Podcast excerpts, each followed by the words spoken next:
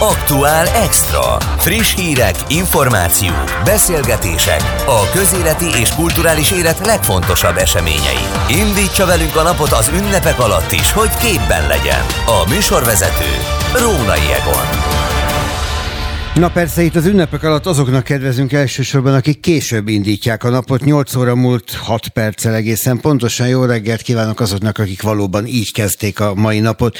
Kicsit későbben, de talán tovább velünk tudnak maradni majd, hogyha nem munkába kell sietniük, bár elég sokan dolgoznak persze így a két ünnep között is. December 28-a van Kedd a Kamillák napja, és sokfelé így nagyjából a Duna vonalában olyan 50 kilométeres szélességben ónos eső esik, úgyhogy ha arra felé laknak, és ugye vételkörzetünk jelentős része oda tartozik, akkor azért erre figyeljenek, és hogyha útra kellnek, ezzel számoljanak. Nagyjából egész nap ilyen idő lesz, aztán majd, hogy közeledünk a szilveszter felé, úgy ránk tör a tavasz, és 13-15 fokot ígérnek a meteorológusok az év végére. No, hát ennyit ennek az előrejelzéséről, de azt is előrejelzem örömmel önöknek, hogy mire számíthatnak. Egészen 11-ig, mert addig tölthetjük együtt az időt. Beszélünk arról, hogy hogy élték meg a pedagógusok az elmúlt, hát lassan két évet, amióta a Covid velünk van, és amióta meglehetősen rendezetlennek látszanak az időnként előkerülő ügyek. Tehát akár azt, hogy hogy kell bezárni egy iskolát, akár azt, hogy hogy kell hazaküldeni egy osztályt, akár azt, hogy hogy kell online oktatni, vagy hogyan rendezik a pedagógusok pedagógusok bérét, vagy nem rendezik a véleményük szerint.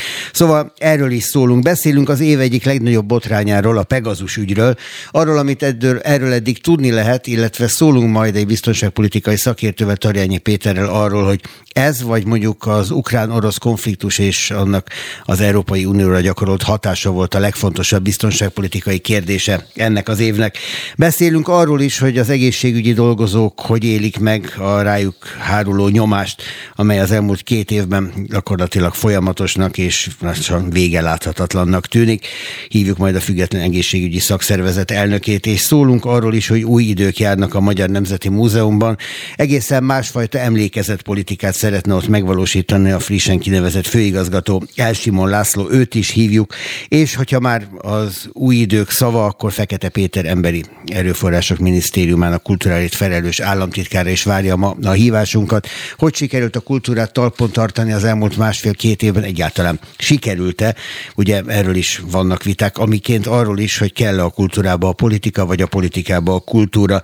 És a végére, amolyan ingyencfalatként kedvenc csillagász csillagászunkat, Kis Lászlót is hívjuk, aki elmeséli majd nekünk azt is, hogy az az új űrteleszkóp, ami nagy csinnadrattával fölkerült most végre a világűrbe, az mit hoz nekünk, milyen információkat, milyen üzeneteket kaphatunk a múltból, mert ugye igazából a régmúltat látjuk, hogyha belenézünk egy teleszkópba.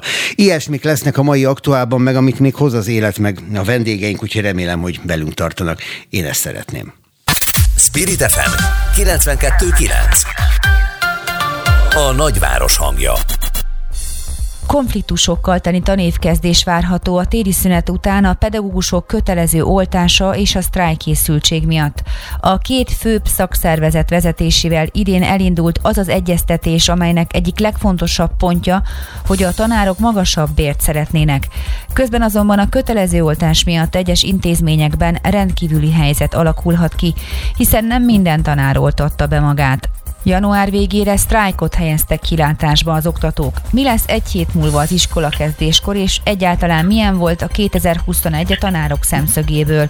Totyik Tamást, a pedagógusok szakszervezetének alelnökét kérdezzük. Jó napot kívánok, Totyik úr!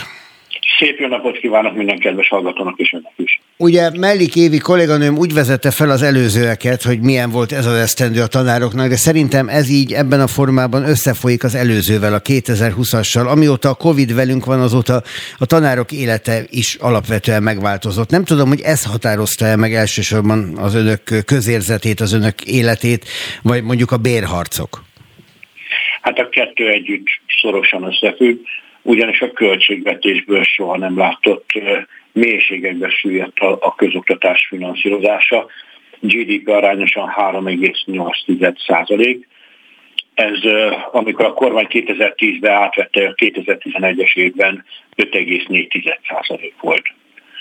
Ma több jut a tömegsportra és az élsportra, mint az általános iskolák fenntartására. Azt hiszem ez mindent elmond a közoktatás finanszírozásáról, bérhelyzetéről, és erre még rájött egy járványhelyzet, ami teljesen felkészületlenül érintette a közoktatás rendszerét, és ez teljesen pallóra küldte az egész rendszert. Annak köszönhető, hogy működőképes maradt, hogy a kollégák összeszorított foggal végigmentek ezen az úton, és hihetetlen nagy áldozatot vállaltak, közel 150 kollégák halt meg a járvány ideje alatt, tehát nem volt véletlen az is, hogy követeltük a hogy kiemelten kezeljék az oltási listán a kollégákat. Totyik úr, a 150 elhunyt pedagógus mind ahány a Covid járvány áldozata lett? Feltehetően egy jelentős részüknél valamilyen más kronikus betegség is megtalálható volt, és a Covid következményeként múltak el, tehát ez a kronikus betegséget felelős. Tehát úgy lettek a Covid áldozatai, mint hogy azt a kormányzati információkban általában elmondják, hogy más kísérő betegségek mellett. Mert ugye így van egyértelműen. Nagyon nagy gondunk az, hogy egy, ahogy az idő telt, egyre fiatalabb kollégánk halt meg, sőt most van oltott kollégánk is, aki meghalt őszinte részvétem valamennyiük családjának, meg hát az egész pedagógus közösségnek. Igazából az a mondat ütött szöget az előzőekben a fejembe, hogy azt mondta, hogy teljesen készületlenül érte a Covid helyzet által előállt digitális oktatás a pedagógus társadalmat. Mindvégig azt hallottuk az emmitől és minden kormányzati megszólalótól, hogy minden a legnagyobb rendben, mindenkinek megvan az eszköze, megvannak a szoftverek, megvannak a programok, csak tessék tanítani. Semmi nem volt rendben? Semmi nem volt rendben, de hát nem is lehetett rendben erre a helyzetre, senki nem készülhetett fel. Bár az igazsághoz hozzátartozik az, hogy a digitális oktatási stratégiát a kormány 2018-ban elkezdte, és önmagában ez a stratégia nem volt rossz, sőt, ha elismerésre nem is mérható, de, de a, a jobb teljesítményi tervezetek közé tartozott. A nagyon nagy probléma az volt, hogy nem került sor a végrehajtásra. Ugyanis nem készült el a tananyagnak a teljes digitális lefedettsége. Ha az megtörtént volna, és a pedagógusokat tantás specifikusan felkészítették volna erre, akkor ma nem lett volna akkor a gond az átállással. Az igaz, hogy voltak eszközök, de ugye egy kutatás a Magyar Tudományos Akadémia részéről kimutatta, hogy minden ötödik gyermek jelenleg is digitális szegénységben szenved, ami azt jelenti, hogy vagy nincs internet csatlakozásuk, vagy egy eszközre több gyermek jut egy családon belül, tehát digitálisan elérhetetlenek voltak. A másik nagyon nagy probléma pedig az, hogy a, a, a, a szegényebbek még szegényebbek lettek a tudásban, mert nem tudtak hozzáférni. Hát ugye a román határ mellett már a román mobil szolgáltató jön be, nem a magyar mobil szolgáltató, tehát ők még az interneten keresztül sem tudtak hozzáférni. Az eszközöket meg lehet, hogy biztosították, bár jelentős része az országos kompetenciamérés intézményvezetői kérdésbe alapján az derült hogy öt évnél idősebb eszközökkel dolgoznak ezek az oktatási intézmények, amihez már nem nem a mostani digitális tananyagok használata alkalmazható, és a másik oldala pedig az, hogy ezek a szegények ugye az eszköz használatban a családi háttér miatt teljesen hátrányt szenvedtek, tehát azok a, a, a hátrányos helyzetű településeken volt viszonylag egy elmozdulható, kézzelfogható eredmény, ahol a a tanoda rendszer megfelelő szinten működött, és a tanodában dolgozó kollégák tudtak segíteni a gyerekeknek. Azóta hát, eltelt, igen, igen, azóta eltelt másfél év. Változott valami? Tehát eh, sikerült utolérni azt az elmaradást, ami a helyzet váratlanságából is kialakulhatott? A tananyagfejlesztésben nem, a, a módszertani kultúrában a kollégák hihetetlen nagy erőfeszítése révén igen. Tehát ez, ez és, gyakorlatilag és úgy a... mondhatjuk, hogy ki-ki maga megpróbálta utolérni saját magát és a saját lemaradásait, de egyébként támogatást ez nem kapott? Hát támogatást annyit kapott, hogy kapott egy ilyen látszat továbbképzést, ami rendkívül általános volt, és nem a saját tantárgyának specifikus, illetve az elkréta rendszerbe elkezdték fejleszteni az online elérésnek a lehetőségét, és ezért nem is értük azt a kormányzati eh, szándékot, ami az utóbbi időben történt, hogy a hetedik osztálytól felfelé lévő tanulókat online nem, le, nem szabad elérni, mikor a vírus felüti a fejét, ugyanis ők azt, a kormány azt a tendenciát követi, hogy ezek a gyerekek beoltathatták volna magukat, és akkor nem kellett volna karanténba lenni. És ugye most már az online oktatásban elérhetők lennének, és nem engedik, hogy elérjék őket, amikor karanténba kerülnek. Tehát ez a józan észre teljesen ellentétes. Ráadásul egy nyolcadikos gyerek most középiskolai felvételére készül. Tudunk olyan osztályról, ahol 30 napig karanténban voltak a gyerekek. Ez nem ö, azt szolgálja, hogy a gyerekek ott fel 30 készülni. napig karanténban voltak, tehát oktatás nélkül?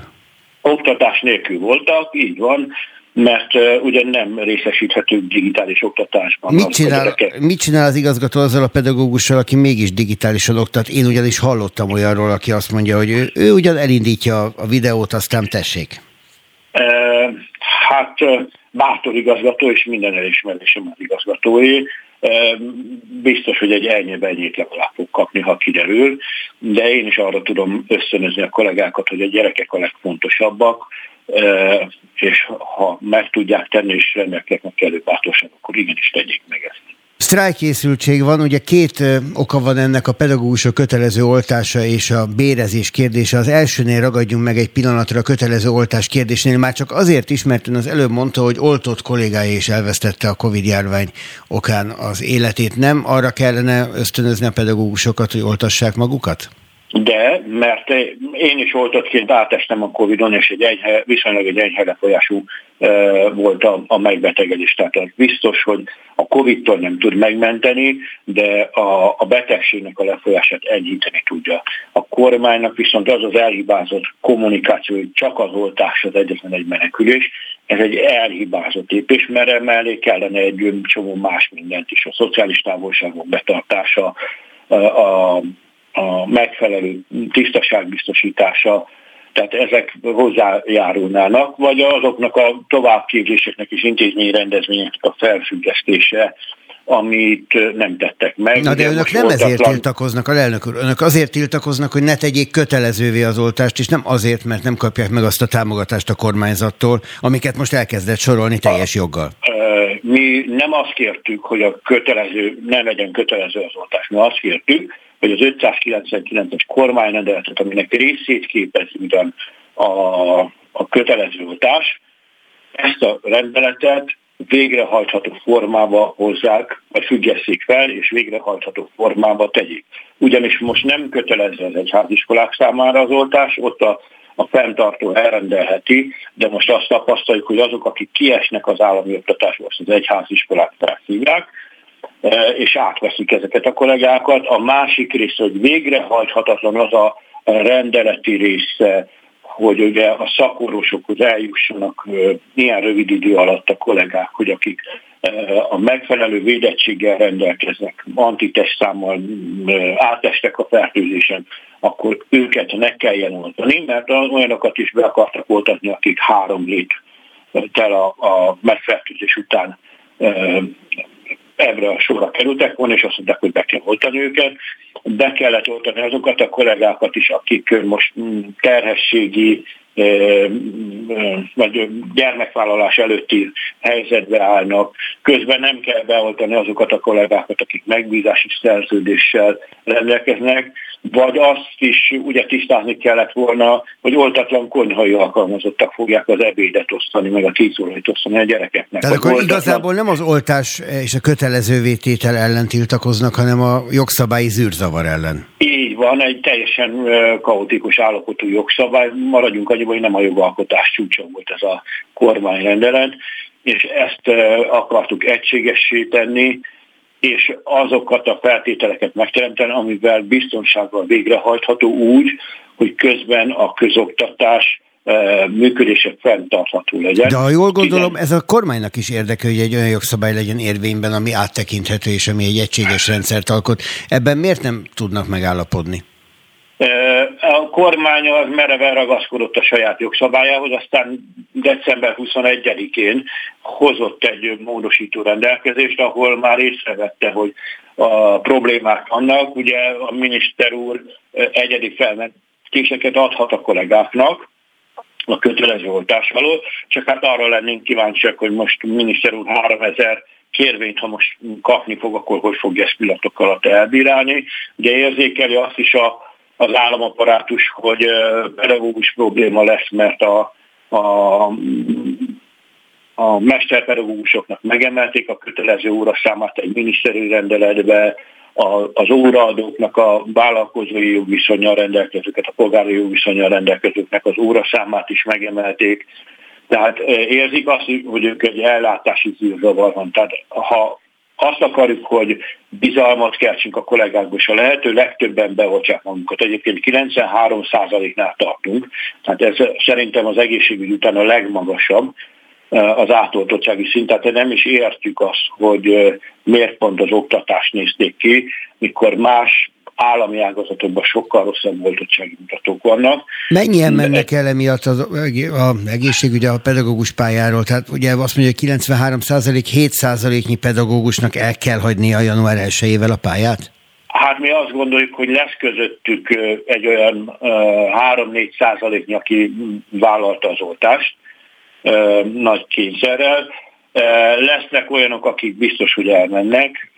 Mi egy olyan két-három százalékra számolunk, ez egy olyan három ezer fő körülére, akik a, inkább a fizetés nélküli szabadságra mennek, és vannak, akik ugye gyedengyesen vannak, akikkel nem tudjuk, hogy meddig lesznek ott, vagy hogyan fog őket érinteni ez a, a része, és hát nem tudjuk azt sem, hogy ugye kik lesznek azok, akik átfoglalkoztatásra kerülnek, tehát itt hagyják az állami szektort és a magánszektorba az oktatás részén lesznek, tehát folytatják tovább az oktatói nevelő munkájukat, mert ők biztos, hogy nem fognak működési problémát okozni. Itt az a nagyon nagy gond, hogy jelenleg is hiányzik 12 ezer pedagógus, ha ezt még most két-három ezer pedagógussal megfejeljük, akkor nagyon komoly működési probléma lesz. Nem az történik majd, hogy ők óraadók lesznek, mert hogy óraadóként maradhatnak, csak a alkalmazotti státusz vesztik el. be a kormány a december 21-i rendeletével, hogy azok, akik most elmentek, azok nem alkalmazhatók vissza munkavállalói szerződésre, tehát polgári jogviszonyjal. Akik viszont jelenleg polgári jogviszonyal vannak, azoknak meg fenntartható a jelenlegi oltatlan állapotban is ez a uh, Hát ez megint rendkívül logikusnak tűnik. Előbb mondta, hogy 150 Covid áldozat van a pedagógusok között az önök statisztikája. Szerint ez az önök statisztikája, vagy ez egy hivatalos a kormányzattól megszerzett adat?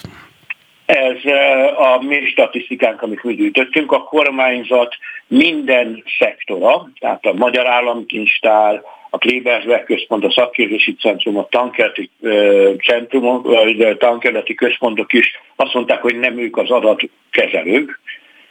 Hát kíváncsiak vagyunk, ráadásul ugye januárban még, vagy szeptemberben még megkaptuk ezeket az adatokat, és ugyanezeket az adatokat kértük teljes tanévre, ezt most az adatszolgáltatásként megtagadták, tehát a bírósághoz fogunk fordulni, hogy ezeket az adatokat megkapjuk.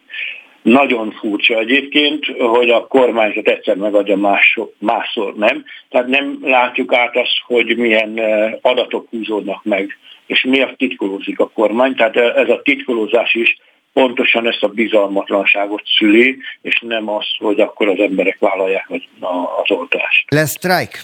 Hogy látja most a helyzetet így év végén?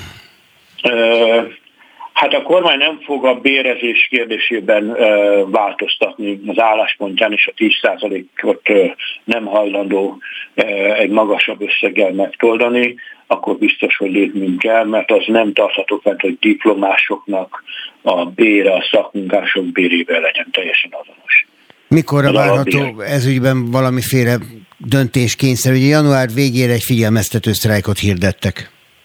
Hát minden attól függ, hogy a magyar bíróság milyen döntés fog hozni. Karácsony előtt beadtuk a még elégséges szolgáltatásra vonatkozó megállapításunkat, vagy a bírósági megállapítás, mert a kormányzati és a szakszervezeti álláspont rendkívül távol el egymástól, tehát itt nagyon komoly ellentétek vannak. Ugye fizetés nélküli szabadságon vannak, vagy fizetés nélkül vannak azok a szárkoló kollégák, akik a, a fogják vállalni.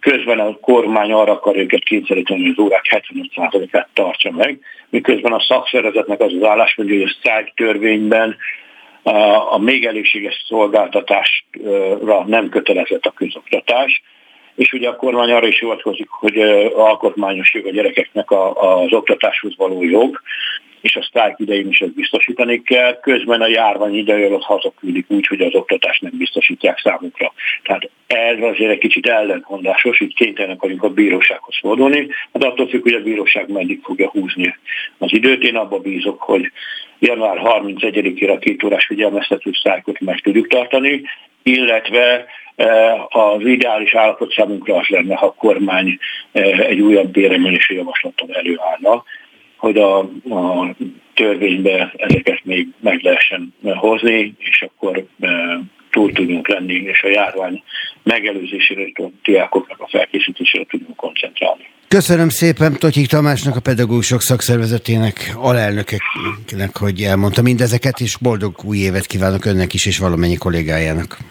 Én is köszönöm szépen, és minden kollégának boldog új évet, boldogabbat, mint az idei most.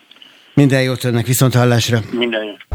Aktuál Extra. Friss hírek, információk, beszélgetések, a közéleti és kulturális élet legfontosabb eseményei. Indítsa velünk a napot az ünnepek alatt is, hogy képben legyen. A műsorvezető Rónai Egon.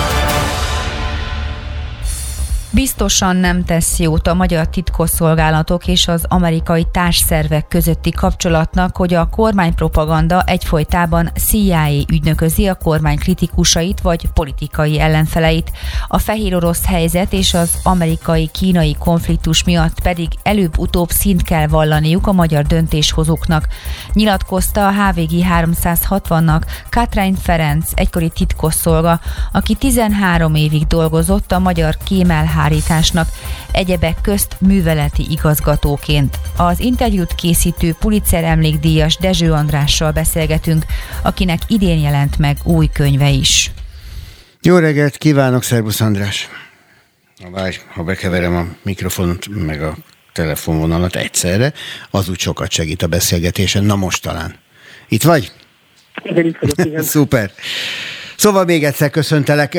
Ez a Pegazus ügy, ez alapvetően határozta meg a kormányzat és a titkosszolgálatok viszonyával, meg egyáltalán a nyilvánossága foglalkozó újságírók évét, és nem tudom, hogy mennyire tudtatok a végére jutni, vagy te személyesen mennyire tudtál annak a végére jutni, hogy igazából ki vagy kik vannak e mögött a Pegazus beszerzés és a Pegazus használat mögött Magyarországon. És aztán ezt majd kinyitjuk, mert ez a Pegazus történet sem csak magyar ügy, mint ahogy annyi minden nem, ami hat ránk. Szóval, Pegazus Magyarország, mit láttok, mit látsz-e magad? Hát biztos, hogy ez egy állami szerv, tehát az nem lehet kérdés, hogy állami ö, szervezet áll mögött. Ez azért fontos tisztázni, azért fontos tisztázni, mert az elmúlt években, évtizedekben azért kiderült, hogy magántitkosszolgálatok is működnek szerte a világban, Magyarországon is volt erre példa. Tehát állami szerv, most az, hogy igazából melyik minisztérium ö, olyan értelemben ö, lényegtelen, hogy egy dolog biztos, hogy bárki is ö, rendelte meg ezt legfőbb, ö, legmagasabb szinten ö, hatták jóvá, úgymond, tehát ö, egy ilyen eszköz beszerzését, és minden körülmény arra utal, hogy hát a miniszterelnök úgymond bódítás vagy jóváhagyása is kellett, de az, hogy ezt melyik minisztérium, tehát most a, nem tudom, a belügyminisztérium, vagy, vagy a Nemzetbiztonsági Szakszolgálat szerette, de nyilván egyébként, hogy ha most itt szervezetre akarjuk bontani, akkor a Nemzetbiztonsági Szakszolgálat, amelyik egy ilyen technika, technikai kiszolgáló szervezet, tehát formálisan valószínűleg ez a szervezet vásárolta meg. Neked van történeted, személyes történeted is a magyar titkosszolgálatokkal. Ugye te voltál az az újságíró, aki ez 2016. szeptemberében, ha minden igaz, vagy 2015 telén még, igen, 2015 telén odaléptek eh, az Alkotmányvédelmi Hivatal munkatársai, hogy ugyan lépjen melléjük már az együttműködésben is. Eh, hogy lehet egy ilyennek kapásból úgy nemet mondani, hogy igazából az ember nem is tudja, hogy mivel, kivel áll szemben? Hát azért ez egy kicsit bonyolultabb történet volt, nyilván én nem is hakniztam ezzel, és nem is, hogy a könyvem, ami nem régen meg a titkosszolgálatokról szól, magyar titkosszolgálatokról, de kivezettem azért erre a, ezzel a történettel, e, de nem ezzel akartam sem reklámozni a, a könyvet, sem nagyon kibontani. Igazából e, e, itt a röviden ugye megjelent eddig is, és hogy lehet tudni, hogy volt valami információ, ami ránézve mondjuk kompromitáló lehetett, és hogy állították, hogy ezt valaki külföldi szereplő akarja felhasználni ellen, és mondom, egy ilyen védelem, védelem felajánlásával próbáltak együttműködésre bírni. Nyilván én fedősztorinak gondoltam, és ezért viszonylag könnyű volt könnyű volt ellenállni. Nem is inoktál meg abban, hogy mivel szemben kellene téged megvédeni? Hogy, hogy van-e valami, amit téged támad? Van-e valaki, aki téged támad, és milyen jó lenne, ha megvédenének? Nyilván ilyenkor persze is felmerül az emberben, hogy mi van, hogyha ez nem egy szerint sztori, hanem ez egy valóság, és valaki tényleg átolni akar, vagy támadni, hiszen ebben az időszakban volt az olyan cikkeim, amelyek mondjuk a, a oroszokra vonatkoztak, de én pont azt gondolom, hogy azért nem így intézik el a, a dolgokat, még az oroszok sem, illetve nem vagyok olyan nagy szereplő, olyan nagy hal, mint újságíró, hogy, hogy tényező, hogy, hogy engem egy ilyen külföldi állam próbálna így betámadni. Tehát nincs ez volt a magyarázat, hogy meg hát több olyan dolog volt, ami nem volt kerek a történetben, és nyilván ilyenkor az ember éresetben gondolkozik, és átlátja, hogy itt, itt valami nem kerek, tehát ezért voltam könnyebb döntési helyzetben. Megjelent ebben az évben a Fedő Story című könyved. Mennyire hatott rád a saját történetet, hogy ebbe az irányba kezdjen mozogni, és nagyon határozottan ez a világ kezdjen el érdekelni? Hát igazából a, ugye én korábban is 2015 előtt is foglalkoztam titkosszolgálatokra, illetve kémügyekkel, de nyilván hát a tapasztalat is valamennyire azért az elrúnt, hogy, hogy jobban érdekelt a téma, és inkább azért kezdtem el foglalkozni, azért, azért ástam bele még mélyebben magam ebben a témában, mert azt látom, és erre az idei talán a legjobb példa, hogy nagyon sok olyan történet van a közéletben, ami mögött vagy a titkos szolgálat húzódik meg, most nem feltétlenül a magyar, vagy magántitkos szolgálatok gondolok itt a Black Hugh vagy egyszerűen csak feltételezik az emberek, hogy valamiféle titkos szolgálati összeesküvés zajlik a háttérben, gondolok például Szájer József brüsszeli hát, kalandjára vagy lebukására. Tehát nagyon sokszor felbukkan ez a, ez a titkos szolgálat, ez a mítikus világ, vagy mítikusnak tartott ilyen misztériummal övezett világ különböző közéleti történésekben, és ezért gondoltam fontosnak, hogy írni egy olyan könyvet, ami, ami ezt kicsit rendbe teszi, hogy mik ezek a szervezetek, és milyen jellegű munkáik vannak, hogyan dolgoznak. Abban te rendet tudsz tenni, hogy mi az, ahol valóban megjelenik valamiféle titkosszolgálati szál, és mi az, ahol a, a néplélek és a, a mondák világa kerül elő. Most gondolok akár arra, te említetted Szájer József történetét, hogy ott lengyel, német, mindenféle titkosszolgálatokat emlegettek, miközben ő mászott le az ereszen, de itt van például a lehallgatási ügye a párbeszéd elnökségének, ha emlékszünk még erre a, a történetre 2018-ból, az volt a feltételezés, hogy szintén valamiféle titkosszolgálati összeesküvés volt, aztán végül egyáltalán semmit nem tudtunk meg erről a dologról, és számos ilyen van most az Anonymous ügy például a Városháza eladása kapcsán. Te látod ezekben a titkosszolgálati szállat, vagy látod azt, hogy hol lehetne felvenni ezt a szállat? Alapvetően az van, hogy a titkosszolgálati módszereket, tehát gondolok itt a lehallgatásra, most már ellentétben mondjuk a, a 90-es évekkel vagy 80-as évekkel, tehát ma már bárki hogy olyan titkos módszereket, eszközöket tud alkalmazni, ezek beszerezhetőek, tehát egy lehallgatást azért viszonylag könnyen, akár egy telefon segítségével is meg tud tenni az ember, hogyha nagyon akar és vannak olyan szakemberek, akik a piacon mozognak, tehát már nem a titkos szolgálatnál dolgoznak, és esetleg ebben segíteni is tudnak. Egy valami biztos, viszont ahol azt látjuk, hogy nagyon, hát nagyon bízik valami, ott, ott nem feltétlenül a titkos szolgálat munkája áll a háttérben, ugyanis azokat a műveleteket, amik tényleg komoly titkosszolgálati műveletek, ott, ott nagyon figyelnek arra, hogy ne derüljön ki, hogy de mégis kinek az érdeke. Tehát ott ezt azt is elmaszkolják, eltüntetik, hogy mondjam, tehát hogy, hogy hogyha valami túl átlátszó, akkor tehát, tehát olyan nem csinálnak olyan műveletet, ami nagyon átlátszó, hiszen akkor az, azzal lelepleznék önmagukat. Nyilván egy ilyen szájjel ügynél azért, azért, azért azt tudni kell, hogy hogy nagyon ismert volt Szájár Józsefnek ez a fajta életvitele, nyilván egy, egy bizonyos körben ismert volt, tehát ilyenkor nem zárható ki természetesen az, hogy valaki valami összeesküvés áldozata lett, úgymond, de ez nem feltétlenül titkos szolgálati összeesküvés, ez, ez lehetett bárki, aki, aki kibabrált vele, és, és lehetett pusztán véletlen is, pont amiatt a nagyszámok törvénye alapján, hogyha ennyiszer mondjuk többször csinált ilyet, hogy ment ilyen bulikba, akkor egyszer benne volt a pakliban, hogy, hogy lebukik, úgymond. Tegnap jelent meg egy cikket, Katrin Ferenccel készítettél egy interjút a HVG 360-nak. Egyrészt nem akarom teljesen lelőni, olvassák el remek írás.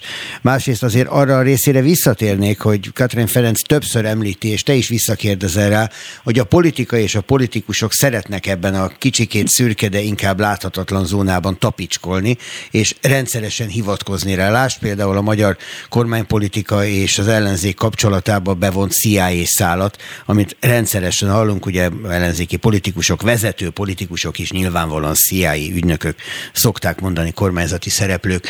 És erre Katrin Ferenc azt mondja, hogy ez óriási hiba. De vajon hogy alakult ki ez? Arra te emlékszel még, hogy hol kezdődik ez? Hát ez igazából a valamilyen furcsa, ez először a felső jobb kezdte ezt el, konkrétan emlékszem, hogy még nálam, amikor Kovács Béla jobbikos, volt jobbikos politikusnak a, a múltjával foglalkoztam, és ugye feltártam, hogy milyen előélete volt a politikusnak, akkor igazából ezt a, ezt a jobbik, illetve a szélső jobb oldalt el, hogy én biztos ezt a CIA segítségével tártam fel, ezt a, ezt a kémingnek ezt, ezt a hátterét, tehát valahol ott kezdődött, és, és aztán, aztán ez szépen a, a szélső jobb volt beszivárgott egy inkább a kormányzati kommunikációval. Nyilván az eredetét azt lehet azért tudni, tehát az eredete az, hogy félnek attól, hogy valamiféle külső kormányzati beavatkozás történik, már mint hogy amerikai beavatkozás történik. Nyilván ez a félelem ez olyan értelemben nem alaptalan, hogy ilyet látunk, látunk, mert ilyen van, valóban a nagy hatalmaknak a titkosszolgálatai azok, a titkosszolgálatai azok befolyásolási műveleteket is végeznek. Láttunk ilyet ugye Amerikában is ott az oroszokat gyanúsították, úgymond ezzel meg tehát nem alaptalan. Az viszont, hogy mindenki, aki a kormány kritikus, csak így rá fogják hogy a CIA ügynöközés, az, az vicces, mint olyan részemben vicces, hogy nyilván ez egy szakmabeli, aki akár magyar, akár külföldi titkosszolga, hát ezt erősen megmosolyogja, és és ez nyilván ártalmas is, mert nagyon kínos, hogy végig ugye CIA ügynöközésről van szó. Egyszer sem hangzik el orosz ügynök, vagy kínai ügynök, ahogy ugye ezt Ferenc is említette. Tehát így ez egyszerűen kellemetlen lehet a, a titkos, azoknak a magyar titkosszolgálat, titkosszolgálatnak, akiknek a munkájuk miatt együtt kell működni egy szövetséges titkosszolgálatokkal. Említed a hallgatást az orosz meg a kínai titkosszolgálatokról, miközben az közkeletű, és ebben évtizedek óta alig ha van változás, hogy Magyarország ebből a szempontból egy középpontban lévő terület, már csak a földrajzi elhelyezkedése, meg a politikai mozgástere miatt is. Tehát, hogy itt azért van találkozója a számos különféle titkosszolgálati embernek, még hogyha fedetten is, és egymás előrejtetten is. Mennyire van jelen különböző politikai ügyekben titkosszolgálati szál, akár a Fudan Egyetem ügyében, ahol meg az ellenzék eh, mondja nagy előszeretettel azt, hogy az meg a kínai titkosszolgálat megjelenését jelenti Budapesten. Olyan értelemben jelen van, hogy maga az intézmény, mondjuk egy Fudan Egyetem, vagy, vagy nagyon sok, lehet ez egy kutatóintézet, lehet ez, ez egy bank, mondjuk egy orosz bank, maga a bank nem feltétlenül van annak a, a megalakulásait, vagy hát teszi a székhelyét itt alapul, meg önmagában az nem a titkosszolgálat, nem egy titkosszolgálati művelet, az nyilván egy politikai döntés, az, az de, de hogy aztán ez a, ezek az intézmények, mint infrastruktúra vagy kiszolgáló szervezet tudnak működni titkosszolgálati hát segédletként, vagy hogy mondjam, ilyen segédcsapatként, az, hát az már tulajdonképpen ténykérdés. Tehát azért nagyon sokan foglalkoznak a világban, mondjuk például a kínai titkosszolgálat módszereivel, vagy az oroszokéval, vagy akár az amerikai, amerikai kéval is azért ez, ez kérdés volt, hogy a, például a kínai, kínaiak esetében, hogy a Konfucius intézettel tolják tulajdonképpen a kommunista propagandát, a kínai kommunista propagandát. Tehát, hogy ez, ezt lehet tudni, hogy onnan már bekapcsolódik a, a titkosszolgálat, ahogy ezek az infrastruktúrák, infrastruktúrák kiépülnek egy adott országban. A Pegazus ügy, egy utolsó mondat erejéig térjünk erre vissza. Mennyire hozta kínos helyzetben a magyar kormányt? Nem nagyon szoktak titkosszolgálati ügyekről, és nem nagyon szoktak lehallgatásokról a nagy politikában nyilvánosan beszélni egy-egy kormány kapcsán, vagy ha igen, akkor végtelenül lesújtó modolásd az oroszok szerepe valóban a Trump-féle kampányban, vagy a kampány ellen, ugye még ez is vitatott. Szóval mennyire kínos ez most a magyar kormány számára? Látszólag nem, bármilyen furcsa, tehát belpolitikai botránya, vagy belpolitikai hatása, én, én azt gondolom, hogy annyira nem volt. tehát itt nem, renget, nem rengettek meg pozíciók, de azt gondolom, hogy amúgy nagyon komoly károkat okozott a kormányzatnak, és itt két terület van. Az egyik az, hogy egyrészt besorolódtak olyan államok sorába, akik visszaélnek egy, egy hadipari eszközzel, vagy adjunk szerint visszaélnek ezzel, tehát nehezebb lesz talán a beszerzés, és több üzlettől eleshetnek. Ugye itt hallani arról, hogy izraeli kémű volt, amit én izraeli mű van, amit a forágyi vásárol, lehet, hogy az emiatt tehát lesz egy ilyen negatív következménye. A másik, hogy hát a Pegasus ugye nem csak a kritikus, kormánya kritikus szereplőkkel szemben alkalmazhatták, hanem a NER szereplőivel szemben is, és hát érzékeny adatok kerülhettek külföldre. Tehát hát ez is akár hosszú távon okozhat károkat a kormányzatnak, vagy a Fidesznek akár. Köszönöm, hogy beszélhetünk ezekről a dolgokról. Neked kellemes ünnepet kívánok, boldog új évet egyfelől. Másrészt ebben az évben kaptad meg a Pulitzer elmédiát, ehhez pedig gratulálok. Köszönöm szépen, és neked is boldog új évet, a hallgatóknak is. Köszi. Spirit FM 92.9 A nagyváros hangja nem csökkent a terhelés 2021-ben sem az egészségügyi dolgozókon, a legtöbben túlterheltek, szakemberhiány van, és az amúgy is nehéz anyagi körülményeiket csak tovább rontotta, hogy hálapénzt sem fogadhatnak el. Úgy tűnik 2022 sem lesz számukra könnyebb, itt az ötödik hullám. A független egészségügyi szakszervezet nemrég tárgyalt az emmi illetékeseivel a szakdolgozók véremelésével kapcsolatban, és megkeresték Varga Mihály pénzügyminisztert is. Úgy látják, jelentős béremelésre lenne szükség, amivel a szakdolgozók bére felzárkózik az orvosokéhoz. A szervezet elnöke a vendégünk Sós Adrianna. Jó napot kívánok! Jó napot kívánok! Örülök, hogy itt van velünk. Na hát, hogyha már mindenkivel beszéltek, kaptak-e bárkitől bármi pozitív választ arra, hogy a szakdolgozókkal és az ő bérükkel leginkább valamit tennie kell a kormánynak? Hát úgy tűnik az Emberi Erőforrás Minisztériumban egyetértenek ezzel, hogy a szakdolgozóknál jelentős béremelésre lenne szükség, de úgy tűnik, hogy ezt a véleményüket nem sikerült még konkrét tettekbe átfordítani, mivel nem látjuk, hogy az elmúlt évekhez képest bármit is változott volna a konkrét ötlet, illetve a konkrét döntés arra vonatkozóan, hogy a már ismert 21%-os béremelésen kívül bármiféle jelentősebb emelést terveznének 2022-re. Tegyük egy kicsikét összefüggéseibe ezt a dolgot, mert ha ön azt mondja, hogy 25%-os béremelés, arra a hallgatók egy része biztos azt mondja, hogy bárcsak én kapnék ennyit. De mihez képest ez a 25, és mennyire voltak lemaradva a szakdolgozók? Hát most különböző összehasonlítást lehet tenni. Nyilván az embereket nem csak az érdekli, hogy konkrétan mennyi a fizetésük, ami konkrétan egyébként továbbra is kevés, nem fogja elérni az átlagos bérek szintjét, egy olyan 300 ezer forint és 400 ezer forint közötti alapbért fog kapni egy szakképzett szakdolgozó. Ez az orvosokénak a 30%-át sem éri el, ami hát rendkívül nagy frusztrációt jelent az itt dolgozóknak, mert ez akár nemzetközi összehasonlításban, akár a korábbi magyar állapotokhoz képest egy nagyon nagy lemaradást jelent, és hát a képzettségi színvonalban megközelítőleg sem ekkora különbség. Nagyon sok diplomás ápoló dolgozik most már az egészségügyben, és hát a nemzetközi összehasonlítás is azt mutatja, hogy a nővéreknek a bére körülbelül a fele az orvosokének, nem 25-30 százaléka. És az orvosok most is magasabb béremelést fognak kapni. És hát ez abszolút mérték, az is rendkívül zavaró, hiszen egy ilyen nehéz munkát, sok tudást igénylő feladatot, nagy stressz évben nagy változás veszélynek kitéve, azt hiszem, hogy az emberek nagy része még kétszer ennyi fizetésért sem vállalna el. Hát ez nyilván egy egészen elképesztő elkötelezettség kell, hogy valaki ott maradjon ilyen körülmények között is az ágyak mellett.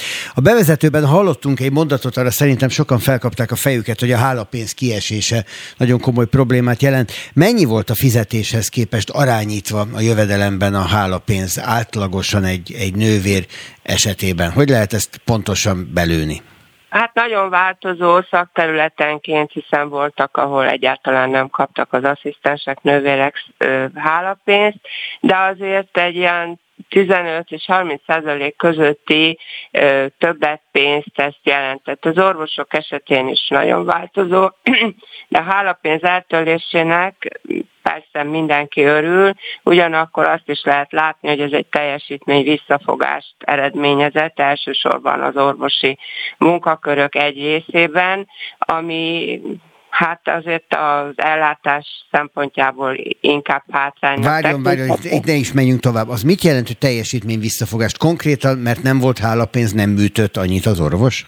Igen, ez így van. Tehát a hálapénzért többet műtött, inkább azt mondhatom. Tehát a munkaidejében most is dolgozik, elvégzi a feladatát, de nem vállal be többleteket, nem vállal be olyan túlmunkákat, hogy ott marad a műszak után még két-három órát, anélkül, hogy ezt különösebben utasítanák erre, mert inkább elmegy a magánellátásba, és ott végzi a munkáját, és hát az ügyeleteknek különösen jellemző ez, hogy nem akarnak többletügyeleteket vállalni, hiszen az ügyeleti pénz meg még kevesebb, mint a, az alapbér. Hogy van ez a szakdolgozóknál?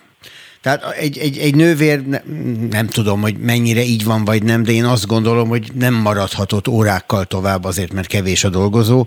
Legalábbis ez nem a saját döntése, és különösen nem a hálapénz által befolyásolt döntés. Hogy van ez ott? Hát ö, ott maradt azért, mert hogy az orvos megkérte, hogy maradjon ott, akkor ott maradt. Ugye az nővérek nagy része más műszakbeosztásban dolgozik, és sajnos az alacsony bérek miatt ők most is jelentős többlet munkát vállalnak, mivel kevesebben vannak, több beteget kell ellátni, illetve nehezebb beosztani a 40 órás munkahetet alapul véve a műszakokat, tehát nagyon sokan, főleg a fekvőbeteg ellátásban jellemzően nagyon sokat túlóráznak, és mondom, ezt anyagi okokból vállalják el, ami már néha embertelen, tehát 300 órákkal dolgoznak a 174 helyet, vagy a 168 helyet, ez olyan kimerültséghez vezet, ami azért a betegellátásnak is a kárára megy, és hát egyes szakterületeken meg egyszerűen elképesztően rossz a helyzet, mint a sürgősségellátás, vagy intenzív ellátás, és hát ezért is egy fontos javaslatunk most már évek óta, hogy differenciálni kell abban is, hogy ki milyen területen végzi a munkáját, hiszen sokkal nagyobb lehet a felelősség, a munkaintenzitás, és nem véletlen, hogy egyes területekről a szakképzettek is inkább más könnyebb munkaterületre próbálnak elmenni, és hát az nagyon nagy veszély itt a betegekre nézve. Ennek az évnek volt az eseménye az egészségügyi dolgozók esetében a szolgálati szerződés, ami nagyon nagy viharokat kavart, és ami miatt elég sokan próbálták elhagyni a pályát. Ők tényleg elmentek a szakmából? Igen, hát több ezer elsősorban szakdolgozó hagyta el a pályát. Közülük azért sokan maradtak az egészségügybe, nem feltétlenül Magyarországon, vagy a magánellátásba, és hát még itt az oltások körül is voltak pályaelhagyók, ha nem is olyan nagyon nagy mértékben. Sajnos őket sokszor csak segédmunkaerővel lehetett helyettesíteni, vagy még azzal sem, és hát azt látom, hogy a pályakezdők is alig-alig jönnek a pályára, még a végzettek is más területeken gondolkodnak, és most például a Győri Főiskolán 11 diplomás ápoló szakon indul el a képzés, ami rendkívül alacsony, ami azt mutatja, hogy nem akarják az emberek ezt vállalni, hogy itt nagyon sok nő dolgozik, egyébként is nagyon nehéz összeegyeztetni a családi élettel az itt végzett munkát, és ebben az örületes túlhajtásban az, hogy nem kapnak megbecsülést, panaszáradat naponta jön tőlük, hogy úgy érzik, hogy senki nem veszi őket emberszámba, ez nem vonzó a fiatalok számára. Most viszont van egy új helyzet, egy, egy még újabb, frissebb helyzet, hogy az oltatlan egészségügyi dolgozók elfben nem dolgozhatnak már. Mennyien nem vették fel az oltást, annak ellenére sem, hogy ez a pályájukat befejeztette? Hát 1000 és 2000 fő között lehet becsülni ezt a számot, hiszen ez most nem csak az állami ellátórendszerre, hanem a magánegészségügyre is kiterjedt ez az intézkedés az alapellátásba is. Hát sajnos ők is elmentek, de hát ezért még mindig jobb, hogyha nem dolgoznak ott, és nem fertőzik meg esetleg a betegeket, vagy nem azért esnek ki a munkából, mert ők maguk súlyosan megbetegednek. Tehát ez egy sajnálatos dolog, nyilván a képzése és a tájékoztatása is egy nagyon nagy felhívás, hogy ebben is változtatni kell. Nem lehet az, hogy az emberek ennyire, akik ott dolgoznak, sem ismerik az oltást, az oltások előnyeit, az oltásokkal elérhető. Hát igen, ebben ez volt egyébként a legelképesztőbb, hogy pont az egészségügyi dolgozók egy része, nyilván egy töredéke volt az, aki a legkeményebben ellenállt ennek a dolognak. Beszélgettem itt most reggel már a pedagógus szakszervezet alelnökével, ő tudott mondani adatokat arra nézve, hogy a Covid járvány miatt hány kollégát veszítettek el. Az egészségügyben van erre olyan statisztika, amihez önök hozzáférnek? Tud adatot mondani? Hát olyan hivatalos statisztikáról nem tudunk, itt a kollégák visszajelzései alapján tudunk erről adatokat. Száz fő fölött van itt is ez a létszám. Az első időszakokban magasabb volt, most azért az oltások hatására ugyan most is betegszenek meg kollégáink, de azért kevesebben kerülnek olyan nagyon súlyos állapotba, vagy nem veszítjük el őket legalább emiatt, ezért is hát ez egy nagyon fontos, hogy vigyázzanak magukra, most már több a védőeszköz is, de hát az oltás ez sajnos elkerülhetetlen még azoknak is, akik ezt nagyon nem akarják, nem szeretnék, félnek a mellékhatásoktól jellemzően. Ön találkozott olyannal egészségügyi szakemberként, akinek ezek a mellékhatások voltak olyan súlyosak, amitől okkal félt? Igen, voltak súlyosabb mellékhatások is, és hát sajnos, hogy erről sincsen kellő tájékoztatás, és ez azért lenne fontos, hogy az emberek tudják, hogyha valami olyan mellékhatás jelentkezik, milyen tünetekre figyeljenek oda, kik azok, akiknek jobban oda kell figyelni, de azért a mellékhatások arányaiban sokkal kisebb problémákat okoztak, és kevésbé vezetek halálhoz, mint ha valaki megkapta a COVID fertőzést, vagy annak a hosszú távú következménye. Hát igen, ennek ez a lényege. Tovább. Legyen ez figyelmeztetés mindenkinek, önöknek pedig az egészségügyi szakmában dolgozóknak is önnek személyesen is boldog új esztendőt kívánok.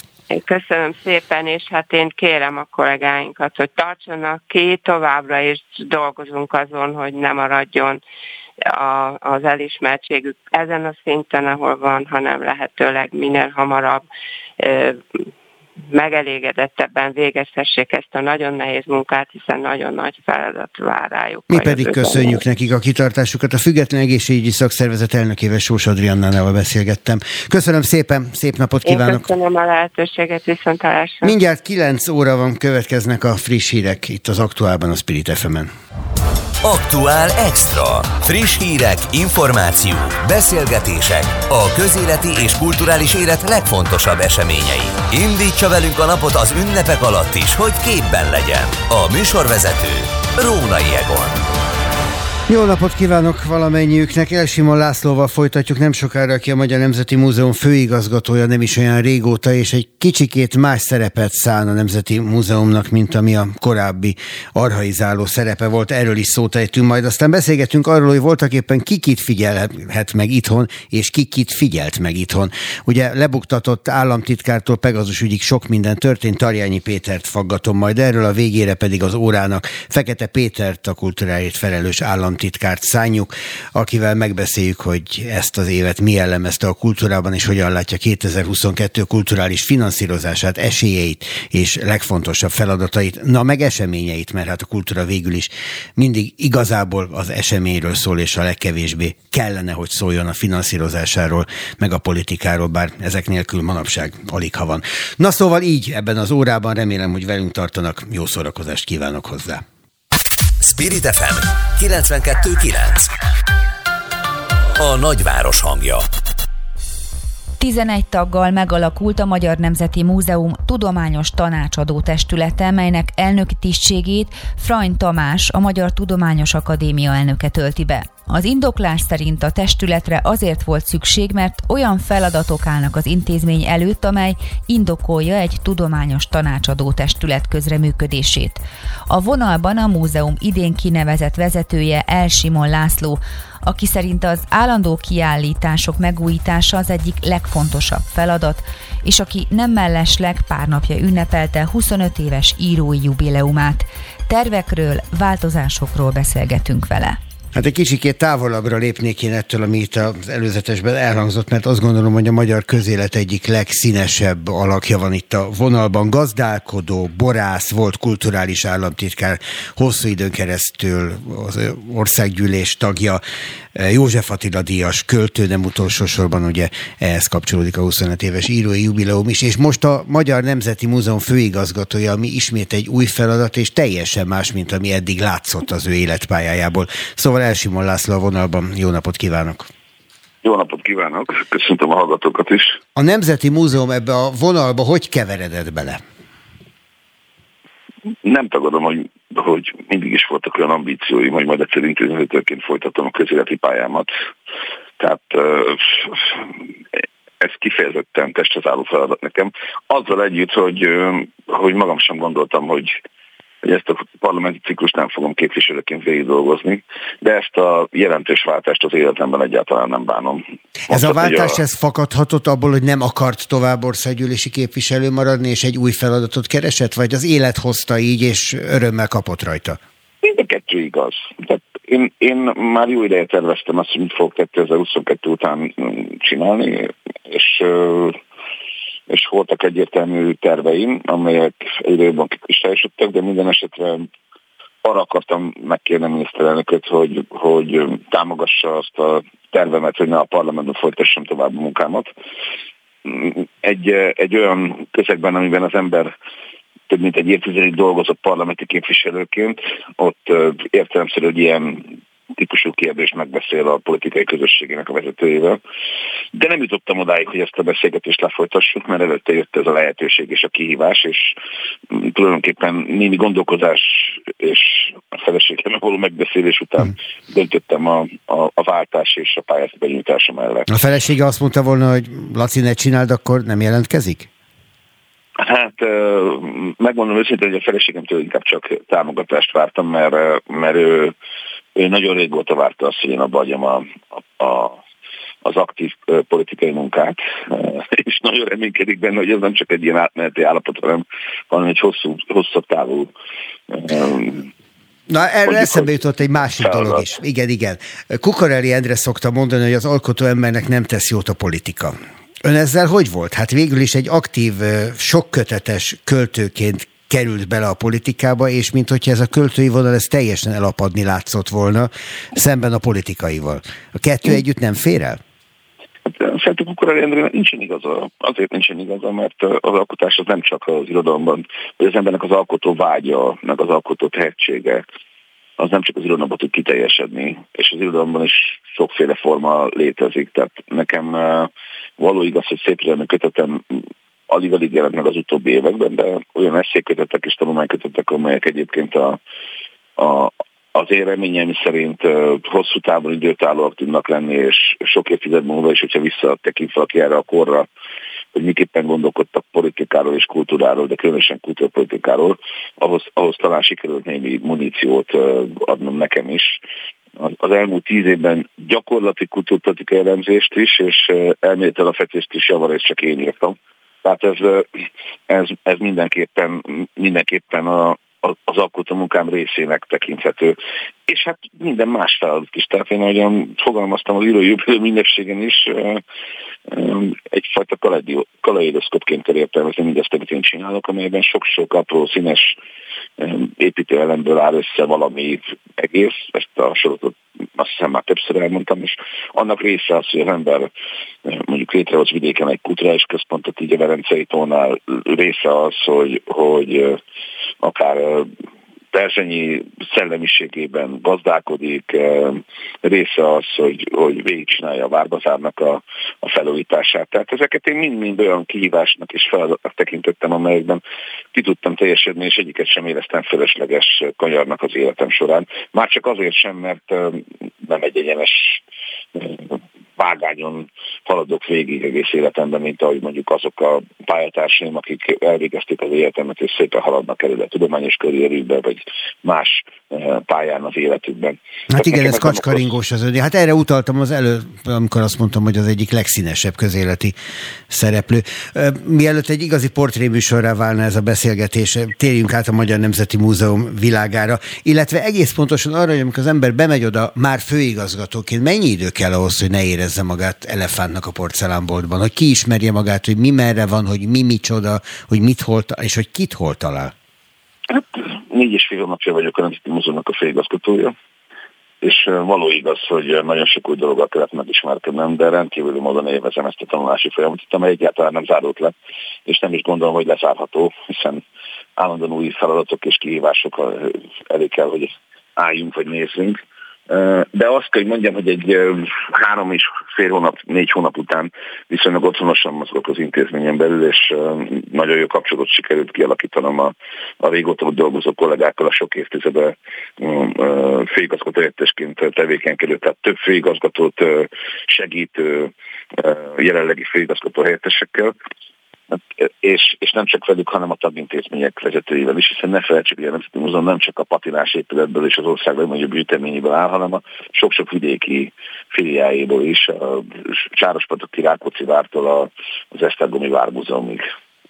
Rákóczi várban nem rég volt szerencsém járni, egészen fantasztikus élmény volt, és csodálatosan és néz ki, ezt azért meg kell lesz, jegyeznem. Milyen lesz? December 1-én elkezdtük az új épületnek az építését, elkezdtük a, a pénztárnak, vendégforgalmi tereknek ott is a felújítását, ahogy egyébként a központi épületben is. Tehát azt kell, hogy mondjam, hogy másfél-két év múlva jelentős felületekkel és lehetőségekkel bővülve fogja várni a Rákóczi a látogatókat. Hát akkor visszamegyek, a, ennyi. A, mindenképpen érdemes lesz, a egyébként is az egyik leglátogatóbb vidéki múzeum. Tehát sok, sokan, hála Isten, nagyon sokan járnak a, a Sárospataki várba.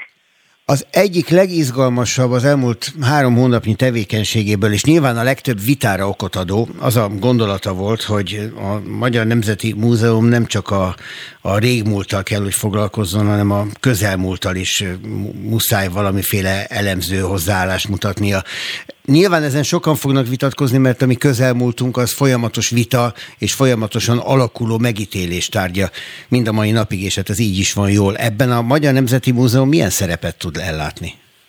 Hát nagyon érdekes az a, a vita, ami kezd kialakulni azon felvetésem kapcsán, hogy az új állandó kiállításnak 2010-ig kell tartania. De ha belegondol, 2010 az egyébként sok szempontból szakaszhatárnak nevezhető, nem olyan nagy fordulat az ország életében, vagy a politikai berendezkedésében, mint amilyen 1990 volt, de minden esetre már csak amiatt is, hogy azóta folyamatosan egy politikai tömb uralja az országot, e, szakaszhatárnak tekinthető. Most, hogyha innen visszanézek, és azt mondom, hogy 2022-ben egy évet szánunk arra, hogy kidolgozzuk az új állandó kiállításnak a tematikáját, kiváló uh, történész kollégáknak az irányításával, Tonka Gába főigazgató helyettes úr a, a, a, a megbízottjának a feladatnak, és egy nagyon komoly tudományos tanácsnak a segítségével. Tehát, hogyha ezt a munkát mi elvégezzük, és 2023-ban elkezdjük megépíteni ezt az állandó kiállítást, remélem, hogy meg is tudjuk ezt csinálni, mert nagyon sok minden kell hozzá, sajnos a gépészetét is meg kell hozzávítani a háznak, és mondjuk 2023 végére elkészül egy új állandó kiállítás, ami persze úgy állandó, hogy az előző hasonlóan mondjuk kettő-három évtizedre szól, akkor azt kell mondjam, hogy 13 éves távlatban leszünk a, az általam megjelölt szakaszhatártól. Na most a mostani állandó kiállításunk a 90-es évek elején készült, és a rendszerváltozásig tart. akkor, akkor sokkal közelebb volt, volt a, a kiállítás rendezőinek a, a, az életéhez, az a, az, a, az a fordulópont, ameddig, ameddig tart a kiállítás. De akkor a, a politikai megítélése 93-ban, 89-nek, 90-nek talán egyértelmű volt, mint 2010 é most, ennyi időtávlatából hát, is. De a kommunista rendszer egyáltalán nem. Tehát most így szeretünk úgy visszaemlékezni a dolgokra, mint hogy 1990-ben mindenki egyaránt egyformán gondolkodott volna a rendszerről, de ha ez így lett volna, akkor mondjuk 1990-ben nem jut be az MSZP a, a parlamentbe, 1994 pedig nem nyeri meg a választ választást az utódpárt. Tehát egy másodpercig ne gondoljuk azt, hogy 1993-ban vagy 94-ben az emberek jóval nagyobb távolságot tudtak tartani az előző időszaktól, és hogy mondjuk konszenzus övezte annak az időszaknak, mint a diktatúr utolsó évtizedének a, a megítélését. Egyáltalán, egyáltalán nem így történt. És hogyha visszanézi az akkori vitákat, egészen az országgyűlésig, parlamenti felszólalásokig jutott az a vita, hogy, hogy milyen módon rendezzenek új állandó kérdést a Nemzeti Múzeumban. De egyébként nem kell, nem kell a közelmúlt eseményeig menni. Hát látjuk azt, hogy Pozsonyi csata, honfogalás, névfándorlás, Árpádkor, magyar nyelv eredete, magyar nép ősi története milyen identitási képes generálni, amelyek politikai hullámokat kavarnak. Tehát nem, nem, kell, nem kell feltétlenül erről hogyha ha, ha mondjuk identitásvitákról beszélünk, akkor csak a, a közelmúltra gondolni. De hát gondolhatunk a, a kommunizmus időszakának a megítélésére, a holokausz körül zajló vitákra, egyébként azt mondtam a kollégáimnak, hogy bátran és őszintén kell ezt is vállalni és megmutatni, hogy, hogy mi történt velünk a holokauszt idején, mi történt velünk a kommunizmus idején, és, és mind a bűneinket, mind, a, mind pedig a, a, a, a, a, az súlyos nemzeti traumáinkat meg kell mutatni. De jól érzem én, hogyha a mondatait hallgatom meg, a, az ez iránti elkötelezettségét érzem, hogy másfajta szerepet száll a Nemzeti Múzeumnak, mint egy hagyományos a tárlatokat megmutató, a gyűjtemény gyarapító múzeumi élet? Tehát egy Semmi, sokkal, sokkal a sem. tudományos világban élőbb kapcsolatokkal rendelkező múzeumot képzel? Igen, de semmiképpen sem hagynám magam mögött a múzeumnak az alapfeladatait, már csak azért sem, mert az a törvényből is következik, és ez a pályázatom most egyértelműen kiderül, hogy gyakorlatilag arra akarok építeni, ami a hagyománya a múzeumnak, de ugyanakkor azért is szembe kell nézni, hogy milyen versenytársak és milyen kihívások azok, amelyek körülveszik a, a Nemzeti Múzeumot, az egész magyar múzeumi szektort. Ha valaki végignézi mostani állandó kiállításunkat, ami egyébként a hozzám hasonló, mondjuk, hogy karakter és művetség emberek számára jelen állapotában is nagyon nagy örömet okoz, azt, azt mindenképpen meg kell állapítsa, hogy azzal együtt, hogy alapvetően az üzenetek nagy része az, az szerintem rendjén van most is, időtálló és érvényes. Nem csak azért kell megújítani egy új elnökértes, mert feltétlenül más tematikát akarunk, vagy más politikai üzeneteket, vagy bizonyos kérdésekhez bátrabban akarunk hozzányúlni, vagy nagyobb teret akarunk neki adni, a, a, a, amikor földolgozzuk a történelmünket hanem azért is, mert vannak módszertani változások. Olyan bődületesen ö, nagy a változás a vizualitásban, az információszerzésben, a multimedialitásban az elmúlt három évtizedben, hogy ez önmagában indokolja annak a rendkívül ö, szigorúan tárgyközpontú kiállításnak az átrendezését, vagy újragondolását, ami most is jellemzi a Nemzeti Múzeumot. Ne is beszéljünk sok-sok vidéki múzeumunkról, mert megnéztem a, a, az összes vidéki múzeumunkat, mondjuk a, mondok egy példát, Balassagyarmaton a, a múzeum, szintén a Nemzeti Múzeumnak a filiája, egyébként fantasztikus néprajzi kiállítás anyaga, már majdnem fél évszázados állandó kiállításban van bemutatva, ahol már nem csak a, a módszertanú technikai szempontokat kell újra gondolni, hanem fizikailag is előregedett a kiállítás. Tehát szó szerint lassan szétmálnak a táblók, meg a, a, a, azok a felületek, amelyekre kasírozzák, a, vagy valamilyen módon rögzítik a tárgyakat, képeket, dokumentumokat. Tehát egyszerűen ezzel, ezzel szembesülni kell, hogy ez változásra, vagy változtatásra ösztönöz bennünket. A tudományos testületnek ezzel mi dolga lesz? Vagy a tudományos testület igazából tanácsadó testület, és hát igazából önnek és munkatársainak van ezekkel a kérdésekkel dolguk? A tudományos tanácsadó testületnek az a, az a feladata, hogy sok-sok olyan szempontot hozzon be a, a gondolkodásunkba, vagy olyan módon segítse a munkánkat, ami egyébként az intézmény belső életre nem jellemző. A Nemzeti Múzeumban alapvetően történészek és régészek dolgoznak. A, a tudományos tanácsadó testületben viszont más tudományterületek képviselői is jelen vannak, illetve nem csak tudósok, hanem művészek is. A tudományos tanácsadó testület összeállításánál az volt a fő szempontunk, hogy a legfontosabb hazai testületek, tudományos testületeknek a tagjai jelen legyenek. Tehát nem véletlenül Frany Tamást kértem meg arra az akadémia elnökét, aki egyébként természettudós, hogy, hogy legyen az elnök ennek a testületnek, és Maró professzor pedig a közöttes kutatási hálózatot létrehozta a társelnök ennek a testületnek, és olyan egyetemek vezetői, akikkel valamilyen módon mi együttműködésben dolgozunk, például az LT-vel, amely ez nyilván érzelmileg is kötődő, hiszen a saját alma máteremről van szó, de amelyikkel felsőoktatási képzési megállapodásunk van, éppen most jutottuk meg, amely, amely egyetem hallgatói számára akár régészeknek, akár könyvtárszakosoknak most összendíjat fogunk hirdetni, de, de mondjuk a Tudományos Tanácsadó Testületnek tagja a, a Képzőművészeti Egyetemnek a rektora Erős István, aki ugyan nem tudós, de mégiscsak egy olyan kiváló rangos művész, aki... Látom a múltam, ezért köt... Elnézést, ez véletlenül elindult, ez semmi közünk ez a számítógép, de még itt van? Jó. Na, e, szóval, Egyszer csak megszólalt az zene magától. Igen, igen, igen. Bocsánat. Csak egyetemmel azért is van nagyon fontos együttműködésünk, mert több mint négy évtizede a, a, a Nemzeti Múzeum a, az az intézmény, amely a, a műtai restaurátor szakos egyetemi képzésnek a gyakorlati hátterét adja. A mi restaurátor kollégáink képezik a, a, a jövő műtai restaurátorait, megjegyzem, a mi hallgatói, vagy a mi restaurátoraink is valamikor e-, ezen a képzésen végeztek. Tehát nagyon, nagyon fontos az együttműködésnek ez az iránya is. Főigazgató, Nem egyetlen kérdést hadd vessek ezzel kapcsolatban fel, ami nyilván elő fog kerülni pillanatokon belül, ha eddig nem történt, hogy mennyire kiegyensúlyozott ez. Sajnos, ezt kell mondanom, politikailag ez a testület. Ugye, hogy ha látjuk a történeti emlékeink megítélése szintén rendesen átpolitizált lett az elmúlt évtizedekben. Lehet, hogy ez így van, jól ezt én nem tudom, de vajon tükrözi -e ez a testület? Victel, ezt, nem kér, ezt nem kérdezik komolyan. Hát csak, csak nem gondolja, hogy, hogy, hogy egy tudományos tanácsadó testületnek a, az összeállításánál politikai szempontokat mérlegeltünk. Hát én évekemben nem kérdeztem meg a, a képzőművészeti egyetem rektorától, hogy ki lesz szavaz. Fogalmam sincs. Soha életemben nem kérdeztem meg Bori rektor úrtól, aki a Magyar Tudományos Akadémia tagja és az eltének a vezetője. Kiváló kapcsolatban vagyunk, hogy ki lesz szavaz, hogy hogyan gondolkodik politikáról. Tehát akkor azért nem merült fel semmiféle kiegyensúlyozás, mert hogy nem merült fel semmiféle politika ebben.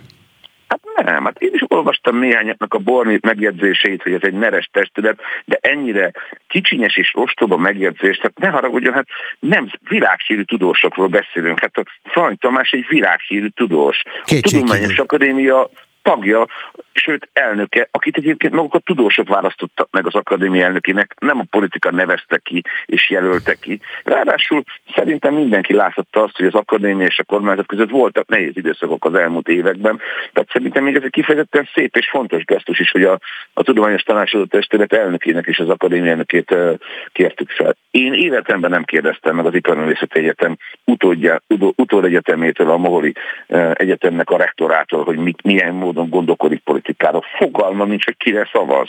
Ne, nem, nem is érdekel. Tehát nem mondom, hogy nincs olyan tagja a testületnek, akivel ne lennék a régi baráti viszonyban, hogy ne politizáltunk volna, de a fölkérésük az nem, annak, nem annak szól, nem, nem politikai testületet hoztunk létre. Tehát ezek szerint az újságírók, meg a kritikusaink jobban tudják, hogy ezek az emberek, akik a tudományos tanácsadó testületnek a tagjai, kire szavaztak, vagy kire szavaznak. Hát elég szomorú, hogy ők egyébként ezt tudják. Örülök, hogy egy kérdéssel így fel tudtam húzni, így az ó év végén. Nem, nem húzott fel, kedves szerkesztő, hanem azok, akiknek olvastam a, a, azokat a megjegyzéseit, lesajnáló megjegyzéseit, amelyeket szerintem alapvetően az irítség és a saját sikertelenség és kudarcuk motivált, amely, amelyel azt akarták, de úgy akarták ezt az egészet beállítani, mint hogy egy politikai testület lenne szó. Hát szégyen, hogy ilyet, ilyet, ilyet egyáltalán föltételez. Jó, ez csak egy kérdés volt, de megadta a választ azzal, hogy így felháborodott, hogy nem voltak politikai szándékai ezzel. Milyen módon és hogyan látszik majd az, hogy ez az újfajta gondolkodása a közelmúltunkról a Nemzeti Múzeum életében valóban megjelenik és kézzelfogható lesz? Hát remélem, hogy minél több értékes és érdekes kiállítás van. De hogy őszinte legyek, azzal együtt, hogy most már két kiállítást nyitottunk meg a főépületben a kinevezésem óta, és két olyan kiállítást is megnyitottunk, amelyek a szabadtére jelentek meg a kerítésen. Az egyik a tíz évvel ezelőtti budapesti értvátos megemlékezéseknek állított emléket, a másik pedig Makovec Imre örökségét dolgozza föl, építészeti örökségét dolgozza föl halálának tizedik évfordulóján. Tehát ezzel együtt is azt kell mondjam, hogy nem tartunk ott négy és fél hónap után, hogy, hogy tisztán látszódjék az a fajta irányváltás, amely az én gondolkodásomat jellemzi.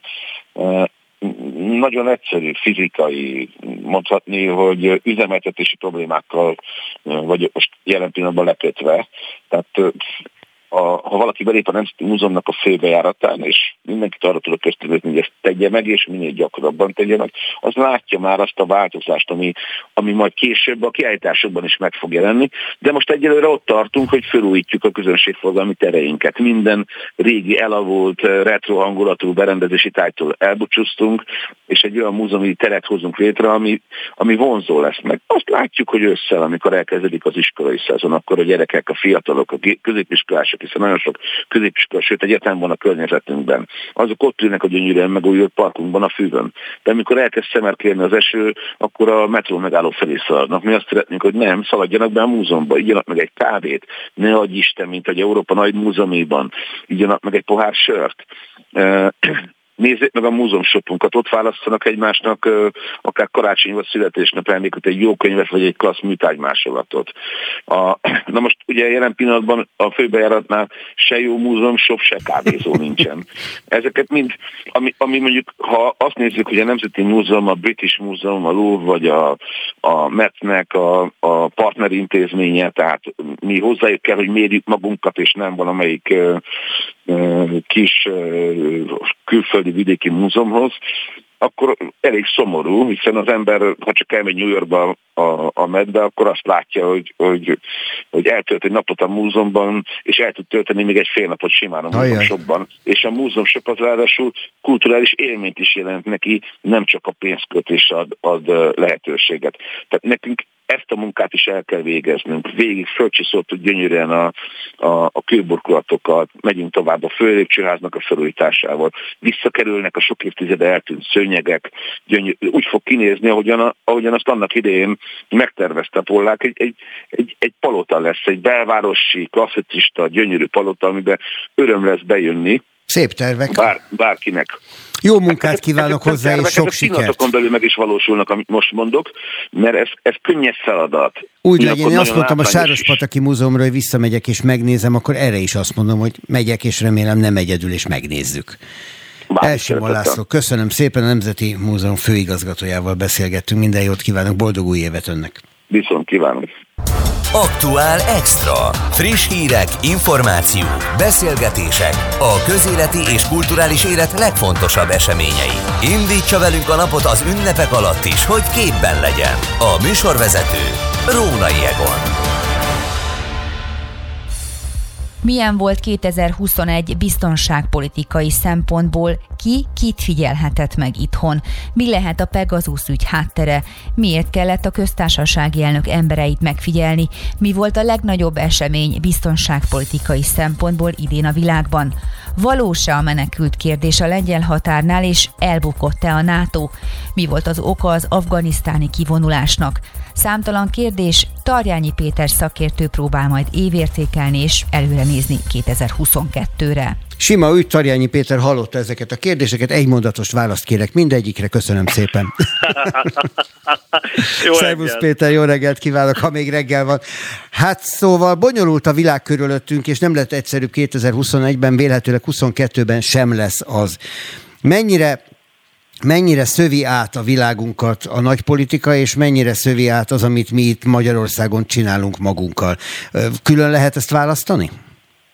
Én azt gondolom, hogy nem. Tehát, hogy igazán az, ami 2021-ben szerintem az egyik leg, legmegdöbbentőbb felismerés volt így a bolygó emberisége számára, hogy, hogy egyre inkább tetten érhető, hogy minden minden összefügg. És itt most nem a globalizációról beszélek, hanem kereskedelmi folyamatoktól kezdve gazdas, tehát a, a gazdasági folyamatok, politikai folyamatok, egy-egy ország belpolitikája hogyan hat más országokra, és ez egyfajta, mint ilyen, amikor a tóba egy követ dobsz, és, és egyszerűen át, áthullámzik mindenem. Ezt ugye még még úgymond idézőjelben megfűszerezi ez a Covid járvány, ami egyszerűen bebizonyította azt, hogy a világ hiába mondjuk azt, hogy az emberek egyenlők, mégsem egyenlőek, tehát van, ahol felhalmozódott vakcina mennyiségek sem elegendők ahhoz, hogy a járványt visszaszorítsuk, és vannak olyan térségek a bolygón, ahova egyáltalán nem jutottak el ezek a készletek. Én azt mondom, hogy ez a fajta Igen. hatás mindenhol megjelent, és ez a fajta kölcsönhatás, és minden minden összefügg. Ez 2021 egyik legnagyobb felismerés. Azt akartam kérdezni az imént tőled, és teszem is, hogy számodra 2021-ben mi volt az év legfontosabb, hosszú távon ható eseménye? Mondjuk a NATO súlyos és meglepő mértékű veresége Afganisztánban, a Covid-járvány leküzdhetetlensége ebben az évben, ami Ugye a 2020-as várakozásokhoz képest pont az ellenkezője volt. Mondjuk a, a menekült válság, ami ismét éri Európát egy egészen másik helyen nyomást okozva, ugye a lengyel, a fehér orosz, litván határon. Szóval, hogy számodra mi volt a legfontosabb, vagy ezek egyik se, hanem valami más? Hát mindegyik, és valahol más is, tehát biztonságpolitikai szempontból én azt mondom, hogy számomra a legmegdöbbentőbb az Egyesült Államok gyengülése, és az, hogy hogyan fordult tulajdonképpen a régi szövetségeseitől el, és adott esetben egy új irányban tulajdonképpen a távol-keleten Kínával birkózik azért, hogy az, a, az évszázadunkban tulajdonképpen az a fajta, ami ugye a 20. századra jellemzően igaz volt, tehát ugye a 20. század ugye az Egyesült Államok évszázada volt, hogy ez az évszázad ne Kínáé legyen, és, és hogy ebben hogyan íródtak át kapcsolatrendszerek, hogyan jöttek létre új szövetségek, például Ausztráliával és Nagy-Britanniával közösen a csendes óceáni térségben, és hogy egyébként Európa hogyan maradt egy picit magára. Tehát, és hogyan van az, hogy például biztonságpolitikai szempontból teljesen természetesen beszélt múlt héten, vagy múlt hét előtti héten, ugye Macron elnök Orbán Viktorral, hogy saját európai haderőre van szükség, miközben NATO országok vagyunk. Tehát, tehát nekem ez, ez volt inkább így meghatározó, és nyilván az, amit mondtál, tehát ezek a kérdések mind, ami a Covid-ra, ami Afganisztánra, tehát ezek mind-mind felvillantottak egy-egy olyan válság helyzeten keresztüli cselekvés hiányt, vagy túlcselekvést, amiben megmérettetődött Európa, megmérettetődött Magyarország, és megmérettetődött az a fajta szövetségi rendszer, amiben az elmúlt 50-70 évben gondolkodtunk, és azt hittük, hogy egyébként ezek mind-mind rendben vannak. De ez hát messzebb vezetem, Péter. Tehát ha most így hallgatlak téged, és egyébként egyetértően bólogatok is neked, akkor ez, ebből az is következik, hogy az a fajta kritika, ami Európát éri, hogy lelassult, megöregedett, mozgásképtelenné vált, igazából követi az eseményeket, hogy nem fontos a nagy szereplők számára, mert egy átléphető szereplővé vált, ez azért nagyjából akkor igaz? Van benne igazság, azért az a fajta megközelítés, hogy ez már múlt idő, tehát hogy ez megtörtént, és ez egyfajta ilyen bevégeztetett valami, ezzel vitatkoznak. Akkor ez most tehát történik velünk éppen. Így van, és ezen lehet változtatni. Tehát, és én azt gondolom, hogy ez az egyik legfontosabb felismerése 2021-nek, és ami fontos üzenet 2022-ben, hogy ezeken a területeken, és nem csak biztonságpolitikailag értem, az Európai Unió közös hadereje, de az, hogy az Európai Unió gazdasági tevékenysége sokkal-sokkal szorosabbá kell, hogy váljon. És itt most nem az Európai Egyesült Államokról beszélek, hanem az, hogy tényleg valahogy próbáljon rugalmasabban alkalmazkodni a világ kihívásaihoz, és ebben akár járványról beszélünk, akár a fehér orosz lengyel válságról, ahol ugye egy, egy menekült kérdéssel találta szembe magát Európa, és ami a legfontosabb, hogy ne engedje magát zsarolni. Tehát egyszerűen az utóbbi öt évben rendszeresen az derült ki az Európai Unióról, és ezzel mértek meg bennünket diktátorok, akár Törökország oldaláról, ha nézem, Oroszország, Fehér Oroszország, hogy előidéztek egy biztonságpolitikai helyzetet, egy válságot,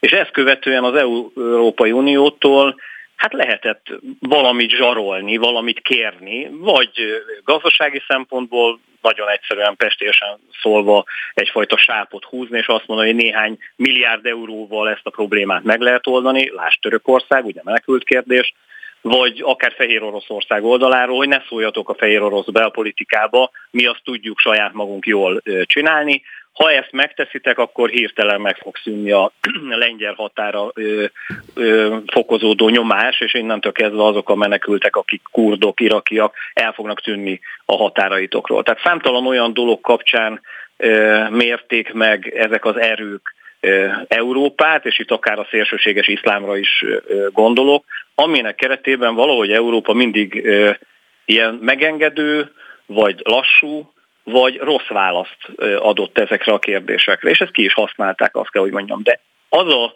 borzasztó, és egyébként ez bosszant ebben az egész történetben, hogy mindegyik kérdéskörre egyébként Európa adhatott volna jó választ, mert hogy egyébként megvan ehhez az ereje, gazdasági potenciálja, katonai potenciál, stb. Tehát valahogy... A döntés képessége valahogy, is megvan? Hát az nincs. Na hát ez az. az. Hát ez az. Ugye ezt, ezt akartam pont mondani. Tehát, Putyin tehát, például most mind... nem ezzel próbál visszaélni? Akkor, amikor mondott, hogy az Egyesült Államok Kína felé fordult a korábbi szövetségeseitől hát kicsit hátat fordítva, akkor közben azt is látjuk, hogy próbál Putyin valamiféle kapcsolatot felvenni, tartani az amerikai adminisztrációval, miközben nyomást gyakorol az Európai Unióra, és ez ügyben szemmel láthatólag nincs amerikai választ, tehát az Unió magára maradni látszik Oroszországgal. Hát nem csak az Európai Unió, ugye a NATO felé is óriási nyomás. Pont az elmúlt másfél hétben ugye Oroszország tulajdonképpen egy ultimátumot adott át Ukrajnára, a Kaukázusra vonatkozóan és teljes Kelet-Európára vonatkozóan a tekintetben, hogy Oroszország úgy gondolja, hogy a NATO bázisokat meg kell szüntetni, de nem csak Lengyelországban, hanem végig Kelet-Európában, például Magyarországon is és hát ilyen szempontból ez több, több elágazáshoz vezet. Tehát egyrészt, amit mondasz, igazad van, hogy Oroszország kihasználja ezeket a lehetőségeket.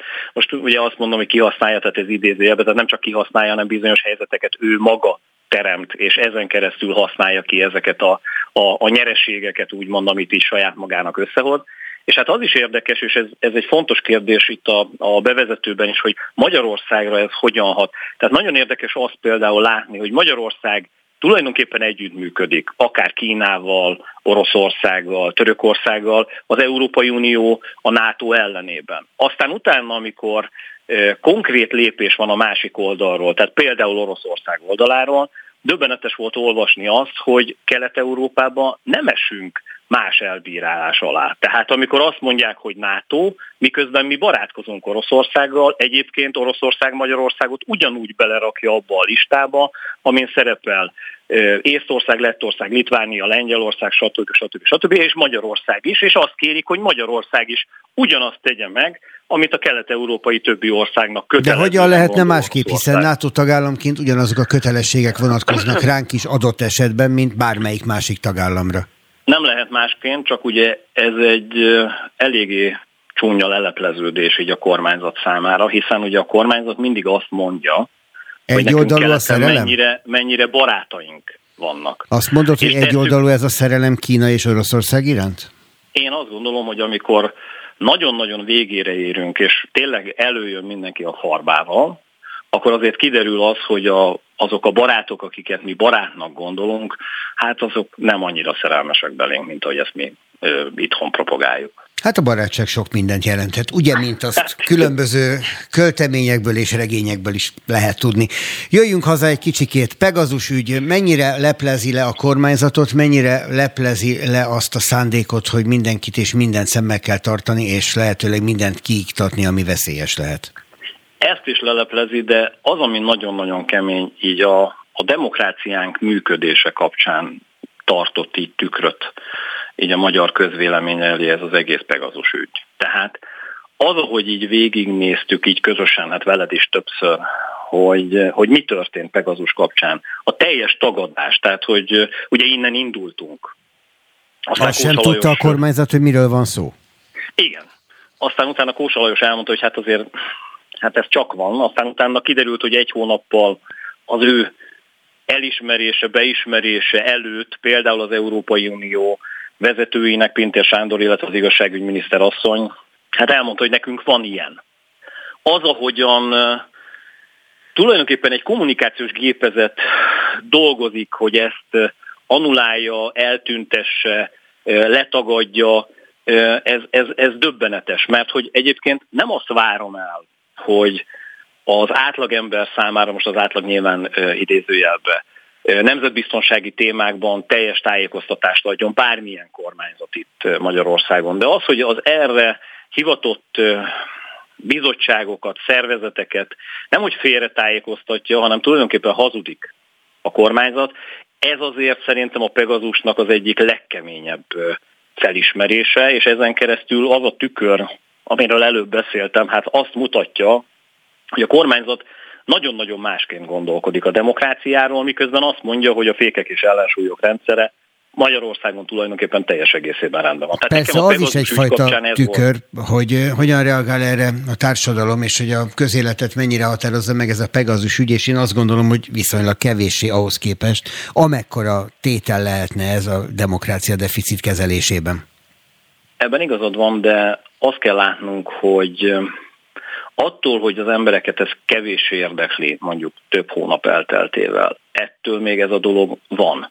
Há, hogy és ettől, ettől ez a dolog még működik, és nem jól működik. Tehát amikor azt látjuk, hogy a társadalom egyfajta politika mentén bedugja a fejét a homokba, mert amit nem lát, az nincs, ennek ellenére ezek a hatások működnek, és, és visszamennék egy kicsit, tehát ugye ezeknél az ügyeknél azt kell látni, hogy mindig megszületik előtte egy döntés amit egy apparátus végrehajt, és ez a borzasztó. Amit előbb mondtam, például, ahogy barátkozunk Oroszországgal és Kínával, és egy egész apparátus dolgozik ezen. Kommunikációs szempontból, diplomáciai szempontból, katonapolitikai szempontból, mindenfajta területen. Aztán utána jön a valóság szembe velünk, hogy hiába barátkoztunk, azért bennünket ugyanúgy egy kalap alá vesznek azokkal, akikkel nyíltan ellenségeskednek. Ugyanez ebben a Pegazus ügyben. Mondunk valamit, de egyébként az apparátus egy döntés mentén totálisan másfajta gondolatiságban dolgozik, és egyébként a demokrácia ellen. Tehát nagyon-nagyon sok lelepleződés volt 2021-ben, és erre az, amit mondasz, és ez, ez elgondolkodtató egyébként, hogy a társadalmunk mennyire, hát én ezt is felállom beteg, hogy leginkább ezekre a történésekre, miközben ott van előttünk és látjuk mindegyiket, amiket előbb felsoroltam, és nem csak szakemberek, hanem az átlagemberek is, mindig a magyar társadalom a strusz politika mellett dönt. Ez döbbenetes. Vagy hát egy legyintéssel elintézi. Az ellenzék Igen. a 2022-es választásra készülve nagyra vágyó mondatokat mond az elszámoltatásról, a mindenki hogyan jár pórul, aki rosszat tett az elmúlt 10-12 évben a nemzettel, és így tovább, és így tovább. Ezt most nem sorolom, mindenki érti, tudja. Mennyire vehető komolyan szerinted az, hogy azok az információk, amik látszólag elzártak, azok az információk nyilvánosak és következménnyel járó információk lesznek? Én azt gondolom, hogy itt két irányt kell megkülönböztetnünk. Az eddigi kommunikációs irányokra azt tudom mondani egy szóval, hogy komolytalanok az ellenzéki elszámoltatás kapcsán. Tehát szakmai szempontból mondom ezt. A másik oldalról azért javítom ezt a helyzetet megint csak, hogy ez viszont nem jelenti azt, hogy azokat az ügyeket, amelyek az elmúlt 10-12 évben történtek, ne lehetne szakmailag föltárni és egyébként rendbe tenni. Csak valahogy a szakmaiság és az ellenzéki politikai kommunikáció között nincs átjárás. Tehát az ellenzéki politikai kommunikáció egy ilyen, hát nem is, egyfajta ilyen vurslis, ilyen, ilyen nagyot mondó, nem is tudom, tehát versengésbe fulladt az utóbbi hónapokban. Magyarán ki tud nagyobbat mondani, kiszámoltatja el jobban, gyorsabban, egy nap alatt, két nap alatt, három nap alatt megoldva mindent amire ugye felsziszent a szakma, mert hogy ilyen nincs, vagy hát van, csak az törvénytelen. Tehát ugye ezeket, ezeket jobb nem járni, mert ugye az embert elszámoltatják pillanatok alatt. A másik oldalról pedig azt látni, és az a fajta torszkép, hogy akkor nem is lehet semmit csinálni, miközben egyébként lehet, sőt, hát kell is, akár például a Pegazus ügy kapcsán, amit, amiről előbb beszélgettünk, ez azért egy furcsa kettőséget jelent. És azt gondolom, hogy ez megint, amit előbb fogalmaztál, ez a legyintés. Tehát, hogy itt viszont tetten érhető egy olyan fajta ellenzéki felelősség, hogy amikor az emberek erre is most már azt mondják, hogy ugyan, hát hogyha nyernek, oké, okay, úgy is marad minden, vagy, vagy úgy se tudják megcsinálni. Tehát ez a legyintős nyilatkozat, ez megint nem jó, de ennek van oka, mégpedig az az ok, amit előbb mondtam, hogy ez a fajta kommunikációs nagyotmondás nem lett paritásba kötve, vagy hát lecsupaszítva és adott esetben normál programokon keresztül, vagy lépéseken keresztül bemutatva az embereknek, hogy egyébként valójában ez. Hát kampány van, és mindkét oldal szeret erőseket mondani, ez a kampánynak a sajátossága, és akkor majd valakinek nyerni is kell, és beváltani az ígéreteit. Köszönöm Igen. szépen Tarjányi Péternek az összefoglalót 2021-ről. Szervusz Péter! Szia, szép napot! Üdvözlöm a hallgatókat! Spirit FM 92.9 A nagyváros hangja Évvégére próbált magához találni a kulturális szektor a járvány okozta bezárás és a kiesés után. A Covid legnehezebb időszaka alatt heti rendszerességgel tartottak értekezletet az intézet vezetői, hogy tájékoztassák egymást. Melyek voltak a legfőbb kihívások, és hogyan lehetett támogatni a kulturális területen dolgozókat? Mennyire viselte meg a járványhelyzet a szektort? Van-e szakemberhiány, és milyen évet várnak 2022-től? Fekete Péter államtitkár a vendégünk, akit a cirkusz helyzetéről és a most futó programokról is kérdezünk. Mert hiszen az Emberi Erőforrások Minisztériumán a kulturális felelős államtitkára. Jó reggelt, hát de hogy van már reggel, jó napot kívánok! Szép napot kívánok, kedves Egon, és békés karácsonyi, vagy karácsony utáni pihenést a hallgatóknak. Így, így, ezt kívánom én is, remélem, hogy sokan otthon pihenés közben hallgatnak minket. Államtitkár úr, a kérdés az igazából még egy az előző kérdésort megfejelt újabb kérdéssel gyarapodik. Egyáltalán magához térte már a kultúra, és mennyire kellett ehhez állami támogatás, vagy mennyire volt öngyógyító a szektor? Szentpéterváron voltam pár nappal ezelőtt, ahol részt vehettem egy konferencián, ahol neves orosz szakemberekkel is tudtam tárgyalni, és nagyon érdekesen összegezni tudtuk, hogy a pandémiás időszakban, most már a negyedik hullámban vagyunk, látszik egész Európában, egész világban, hogy egy ilyen váltó időszakon megyünk keresztül. Hol bent vagyunk a hullámba, hol kijövünk a hullámból. És ez meghatározza a kulturális élet szereplőinek a felelősségét, dolgát, helyzetét. Amikor bent vagyunk épp a pandémiás időszakban, akkor a kultúra szereplőinek az a dolga, hogy a lelki egyensúlyt biztosítsák a gyógyulni várjóknak vagy a társadalomnak. És amikor kijövünk a hullámból, akkor az élet újraindításának a felelőssége rakódik rá a művészekre, de általában a kulturális élet szereplőire. Tehát gigantikus a felelősség, tudniuk kell a könyvtárosoknak, a muzeológusoknak, a levéltárosoknak, hogy akkor is dolgozniuk kell, amikor épp bent vagyunk a pandémiának a bezártsági időszakába, hiszen amikor nyitunk, akkor az ő kezükben van az újraindításnak a zászlaja. Na igen, persze, csak hát ehhez nekik talpon kell maradni, tehát létező intézmények, finanszírozott intézmények, és hát a pályát nem elhagyó művészek kellenek hozzá, mert másképp nagyon nehéz. És hát bizony az első-második hullámban nagyon sokan úgy élték meg ezt az időszakot, hogy nincs tovább, hogy ez a pálya bezárult előttük, mert hogy nincs miből élniük.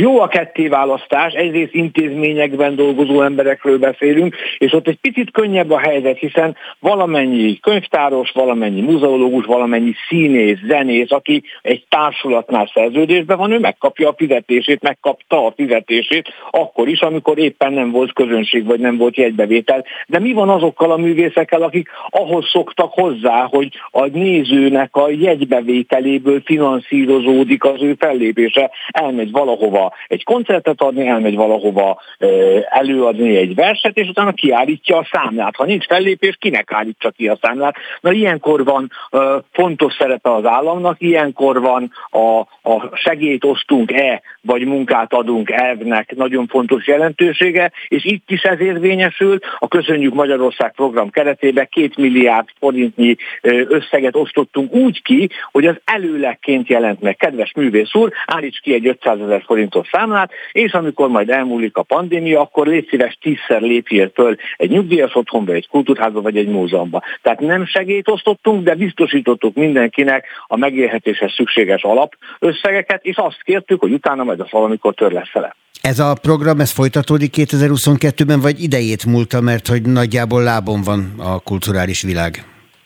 Olyan érdekes, hogy a pandémiás helyzet egy csomó olyan dolgot is hozott, ami akkor is meg fog maradni az életünkbe, amikor már nincsen pandémiás, vagy nem lesz pandémiás időszak, és ez ezek közé tartozik. Ez egy rendkívül sikeres program, hiszen nem kell hozzá pandémia, hogy előfordulhasson, hogy egy szabadúszó művésznek szüksége volna valamilyen forrásra, mert éppen egy olyan időszaka van, olyan periódusa van, amikor nincs fellépése, nem tud fellépni, akkor is tudjon majd bekopogni a minisztériumba, akkor is tudja majd azt mondani, hogy ide nekem azt a félmillió forintot, és én ígérem, hogy le fogom törleszteni, és addig, ameddig ezt a törlesztést ő a munkájával megteszi, addig megint bekopoghat majd megint. Tehát ezt a programot meg szeretnénk tartani. Ez olyan lesz, mint egy kulturális hitelkeret tulajdonképpen, aki igazoltan a kulturális életünk szereplője, és ugye ezt azért viszonylag könnyen leírható, hogy ki az és ki nem bár hát ez is vitatható lehet nyilván.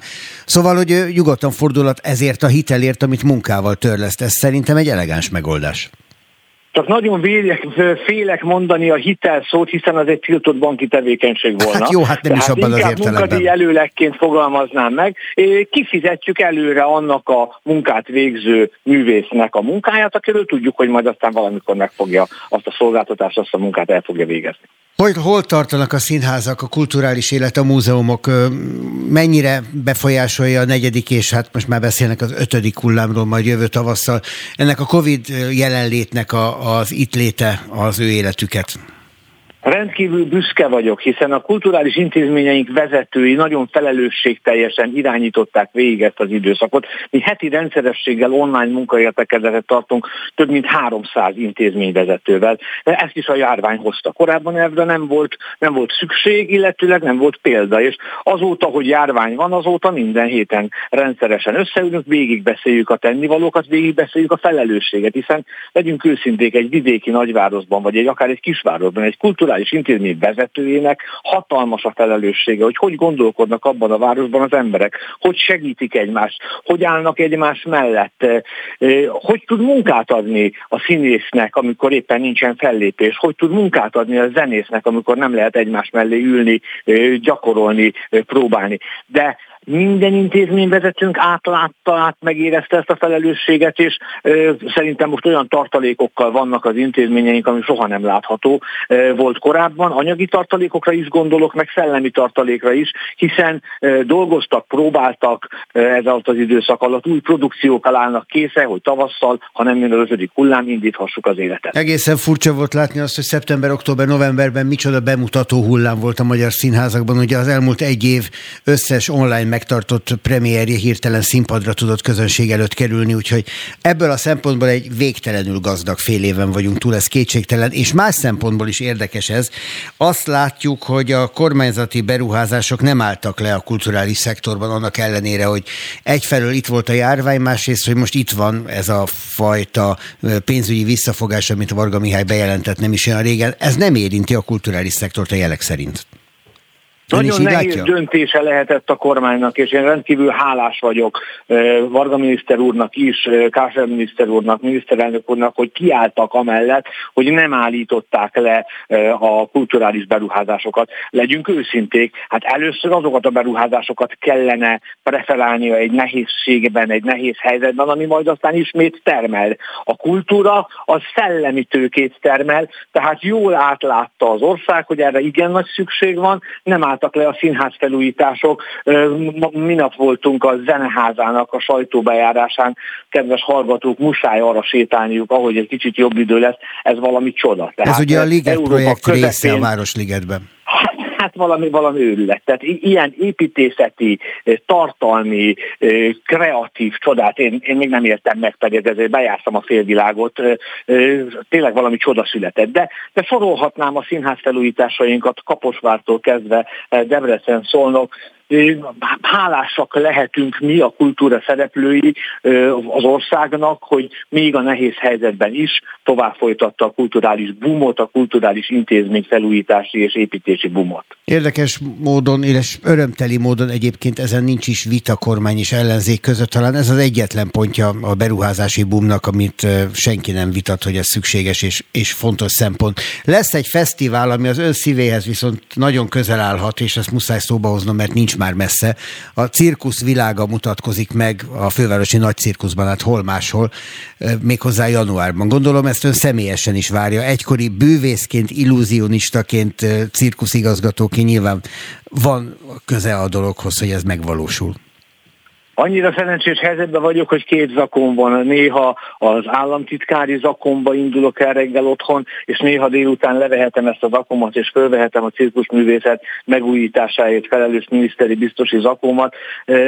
Valóban a fővárosi nagycirkusznak az élete, a szakmai irányítása az továbbra is a felügyeletem alatt van, ezért a január 12-én kezdődő nagy nemzetközi cirkuszfesztivált is én irányítom. Abban a különleges helyzetben helyzetben vagyunk. Eddig is ott volt azért ez a Budapesti Cirkuszfesztivál a világ fesztivál palettáján az első ötbe, de most, hogy bejelentették, hogy Monte Carlo, ami egy héttel előtte lett volna, elmarad a Covid miatt, így aztán a teljes világ most Budapestre koncentrál.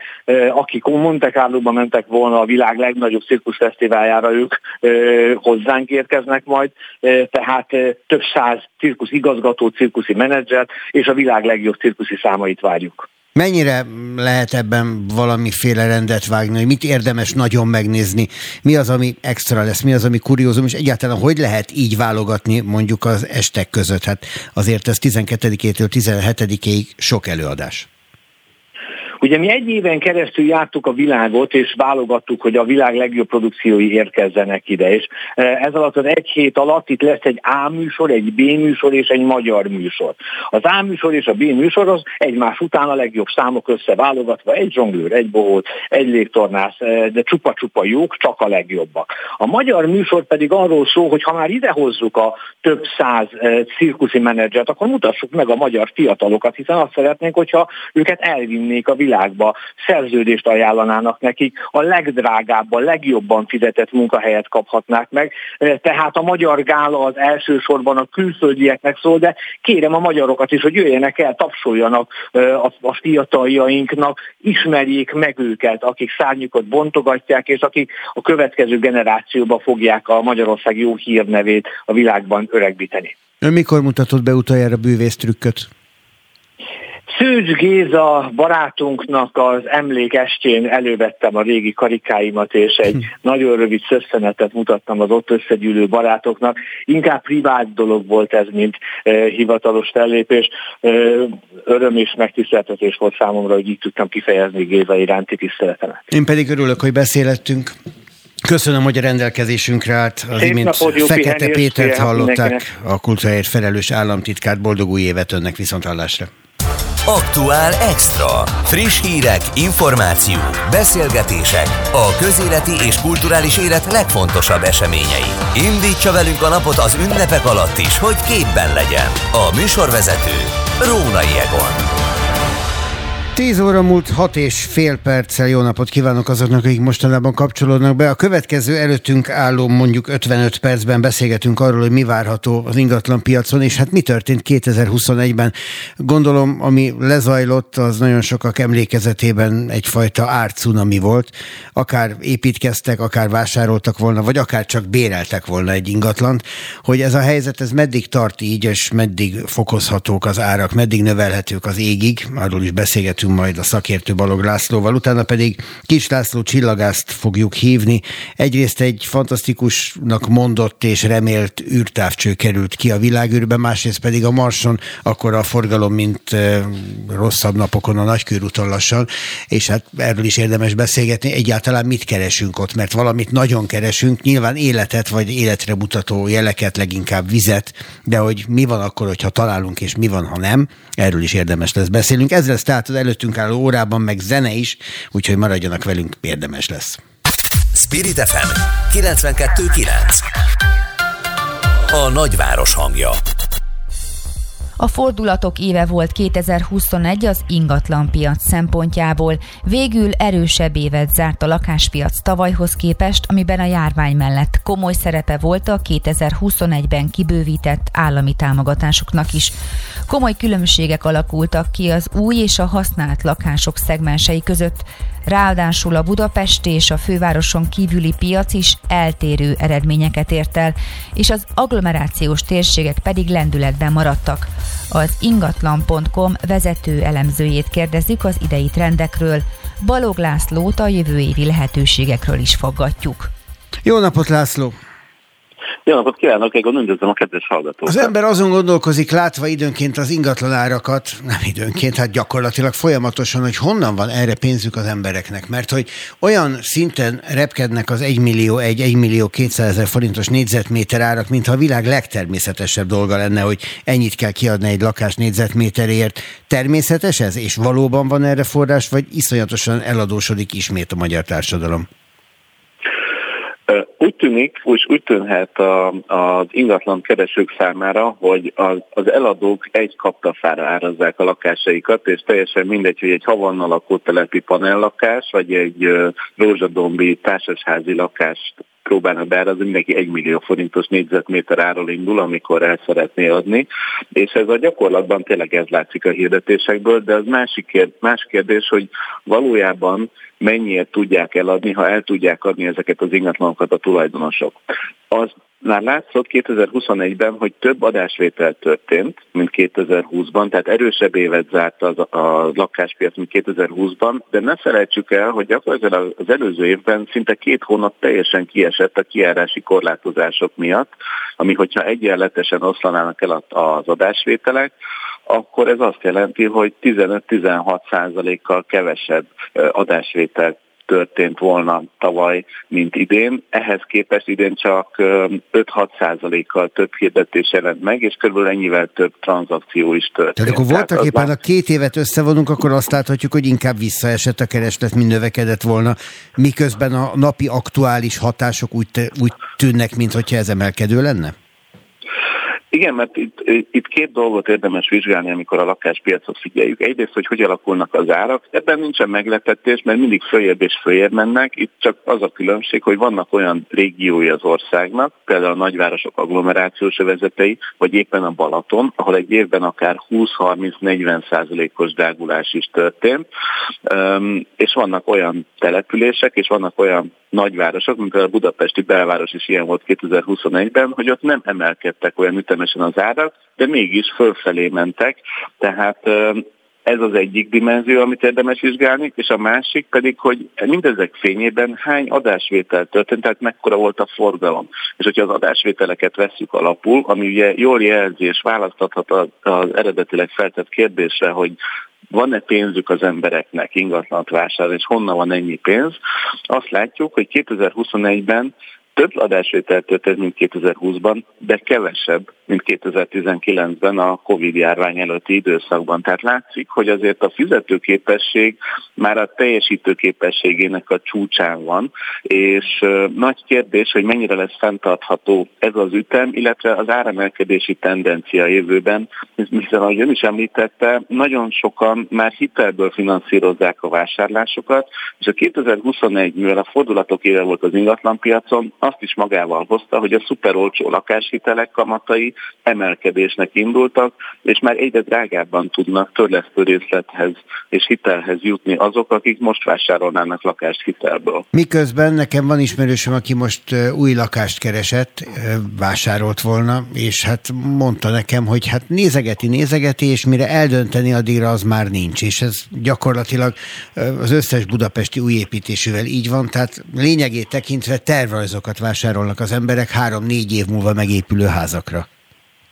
Igen, és ebből a szempontból is felemás évet zárt a, a, a lakáspiac, mert az év elején nagyon erősen indult a használt lakások szegmensében, főleg azért, mert már 2020. októberétől lehetett tudni, hogy számos állami támogatás lép életbe 2020. január 1 és nagyon sokan át, áthalasztották az előző év végéről az idei év elejére az adásvételeket, ami, ami természetszerűleg több adásvételt és pörgősebb piacot eredményezett az év elején, de ez a lendület szépen lassan kifújt a nyár elejére, és akkor indult el nyár közepétől kezdve egyrészt a, begyűrűzött az új lakások esetén az építőanyagárokbanás, ami még egy nagy lendületet és lökést adott az új lakásáraknak, másrészt pedig a hitelkamatok emelkedése is kezdte kiszárítani a lakáspiaci keresletet. Viszont közben elindult, bocsánat, közben elindult a Zöld Otthon program, ami meg támogatta az új lakásvásárlást.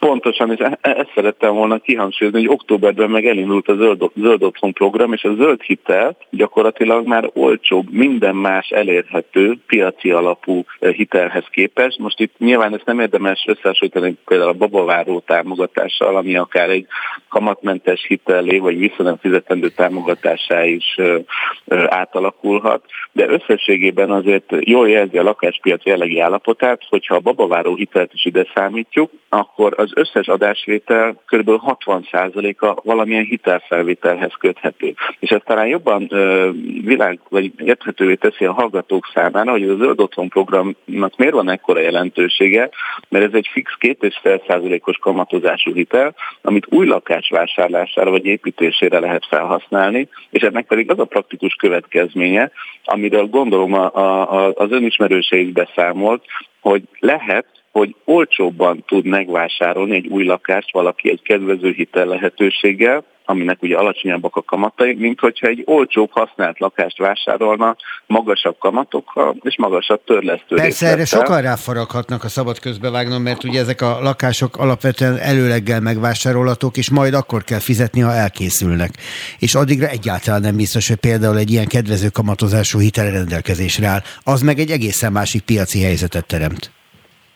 Igen, és ez ugye az azért is érdekes, mert az Zöld Otthon program jelenlegi konstrukciójában már csak, tehát csak végszerződéssel lehet uh, igényelni ezt a hitelt, és uh, általában, ahogy ön is említette, amikor értékesítik ezeket az ingatlanokat, akkor még csak előszerződést kötnek a felek, tehát igazából abban, abban bízva vásárolhatják meg ezeket a lakásokat az emberek, hogy lesz majd még elegendő hitelkeret, addigra, ameddigre olyan állapotba kerül az ingatlan, hogy már végszerződést hát lehet kötni.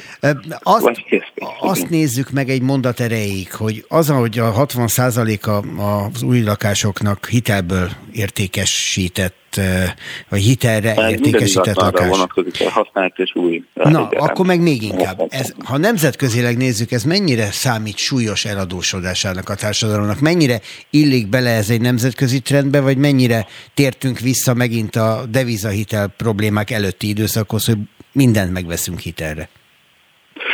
Szerintem ez egy, egy, azért egy bonyolult kérdés, mert ahogy fejlődik a, a, a gazdaság, és mindennek emelkedik az ára. Ugye ez az elmúlt fél évben az, a felpörgő infláció miatt nem csak az ingatlan piacon volt megfigyelhető, hanem lassan már egy kiló kenyér és egy liter tej árában is érezhető ez, a, ez az ugrás. Egyre természetesebb, hogy egyre többen hitelből vásárolják ezeket az ingatlanokat. Vannak olyan országok, például az Egyesült Államok vagy az angol száz országok, ahol az ingatlanok 80-90%-át igaz, nagyon kedvező kamatozású, de hitelre vásárolják meg a tulajdonosok, és ez, ez, ez egy természetes folyamat. Magyarországon Közép-Európa és Európai Összehasonlításban viszonylag alacsony volt a lakosság eladósodottsága. Ezt egyébként sok, sokan, sok piaci szereplő, többek között a jegybank is egy lehetőségként, vagy egy hátrányként élte meg, hogy itt azért még van tere az eladósodottságnak, de közben ugye a koronavírus elvány rámutatott arra, hogy a, a féktelen eladósodottság az kockázatokat is rejthet magában, és nagy kérdés, hogy mi lesz ennek majd a kifutása. A mérleg másik serpenyőben ugyanis az van, hogy a, a, az ész nélküli eladósodottságot a, a bankok, meg a, a jegybank felügyeleti szerve megpróbálja keretek közé szorítani az adósságfék szabályokkal, de ennek könnyen az lehet az eredménye, hogyha valaki hozzászokott ahhoz, hogy úgyis hitelre majd olcsó kamatok mellett megvásárolom a lakást, akkor nem fog hitelhez jutni, hiszen emelkednek a kamatok, és a bankok egész egyszerűen nem fogják hitelezni, ha nincs akkor a jövedelme, vagy nincs akkor a vagyoni megtakarítása. Ez pedig ahhoz is vezethet, hogy kiszáradhat a lakáspiaci kereslet, és fel, van, fel lesz adva a lecke a döntéshozóknak, vagy a jogalkotóknak, hogy hogyan tudnak ismét életet lehelni a piacba, hogyha a bankok piaci alapon már nem akarják finanszírozni a lakosságot a lakásvásárlás tekintetében. Mi lesz 22-ben? Növekednek el tovább az új és a használt ingatlanárak, vagy egy stagnálásra számít pont azért talán, mert hogy sok a bizonytalanság a hosszú távú piaci kilátásokban? Az új lakások piacán viszonylag könnyen jósolható az, hogy egyértelmű növekedés lesz az árakban. Ugye a zöld otthon program miatt nagyon felpörgött a kereset az új lakások iránt, és ugye az építőanyagok sem lesznek olcsóbbak, tehát ez mind-mind az áremelkedés irányába hathat. A használt lakások esetén már nem lesz valószínűleg ekkora a, drágulás üteme, de a forgalom nagy része az mindig használt lakásokra vonatkozik, és a 2022-es év valószínűleg ismét egy picit erősebb lesz, mint az év második fele, mert elvileg 2022-ben nagyon sok állami támogatás kifut, tehát gondolok itt például a falusi csokra, vagy éppen a, a lakásrőjutási támogatásra, vagy a babaváró hitelre, ami 2022 év végéig elérhető, és sokan azt gondolják majd valószínűleg, hogy lépni, lépni szeretnének majd, hogyha nem akarják arra a, a, a véletlenre bízni a szerencséket, hogy, hogy mondjuk 2023-ban is el, elérhetőek lesznek ezek a támogatások, vagy lesz annyi pénz a költségvetésben, hogy meghosszabbítsa a kormányzat ezeket a programokat. Tehát itt valószínűleg lesz, lesznek előrehozott vásárlások, de kérdés, hogy mennyi, hogy ez, kom, hogy ez kompenzálni tudja a növekvő hiteltörlesztők miatti keresletvisszaesést, és egyensúlyban tudja tartani az ingatlanpiaci keresetet meg a kínálatot, mert hogyha több lesz az eladó lakás, mint hányan vásárolnának, akkor az árváltozás is megfordulhat, és a növekedés helyett inkább stagnálásra számíthatunk. És akkor most nem beszéltünk a ingatlan árakat alapvetően befolyásoló építőanyag árváltozásáról, a hihetetlen építőanyag hiányról, meg drágulásról, de erről most nem is fogunk, mert egy utolsó kérdés erejéig még a bérlakáspiacot egy pillanatra nézzük meg. Ugye az az albérletekről olyan módon szoktunk a leginkább beszélni, amikor jönnek a diákok szeptemberben és keresik az albérleteket, és kiderül, hogy irgalmatlan drágák. De hát ez folyamatában is így van, tehát ez nem csak a szeptember elsőjei beiskolázásnál történik meg az egyetemistákkal, hanem mindenkivel, aki bérelni akar lakást. Változott ez ügyben 2021-ben valami? Abban a szempontból különleges év volt az idei év, hogy 2021. januárjában főleg Budapesten négy pontra kerültek az albérletárak, és három-négy évre visszamenőleg soha nem látott mértékben, vagy mértékűre estek vissza a bérleti díjak. Ez gondolom az Airbnb ahogy... lakások kihasználatlanságából is fakadt. Pontosan ez alapvetően a koronavírus járvány miatti nehézségeknek köszönhető, de ahogy elérte ezt a mélypontot a bérlakáspiaci árszint, úgy elkezd, elkezdett visszakompenzálni és visszakorrigálni a, a, a kiadó lakások bérleti díj szintje, és folyamatosan most már 10 hónapja havi szinten egy-másfél százalékkal dágulnak az albérletek, de itt sem értük el még a 2019-es uh, csúcsot. Itt nagyon érdekes lesz az, hogy hogyan viszonyul Budapest és a többi nagyvárosnak a kapcsolata, mert ha megnézzük, hogy Budapesten mennyibe kerül lakást venni, és például Székesfehérváron, Debrecenben vagy Győrben mennyiért tudjuk ugyanezt a lakást megvásárolni, és mennyiért tudjuk kibérelni ugyanezeket az ingatlanokat, akkor a vidéki városok, ezek a vidéki helyszínekben sokkal drágábbak a relatíve a bérleti díjak, ha egy négyzetméterre vetítjük az eladó és a kiadó lakások közti árakat, hiszen mondjuk a Győr Székesfehérvár Debrecenben 115-120 ezer forint az átlagos havi bérleti díj, Budapesten pedig 150 ezer, és nem 25 százalék a különbség az eladó lakások ára között található olló. Tehát itt szerintem a jövő évben a befektetők inkább a vidéki helyszíneket fogják előnyben részesíteni, és nagy kérdés, hogy ez mennyire lesz, meg, mennyire eredményez megfizethető bérleti díjakat ezekben a nagyvárosokban. Balog Lászlóval beszélgettünk az ingatlan.com vezető gazdasági szakértőjével. Köszönöm szépen László, hogy a rendelkezésünkre állt. Boldog új évet kívánok önnek! Köszönöm szépen, és boldog új évet kívánok én is! Köszönöm hallgatók nevében is.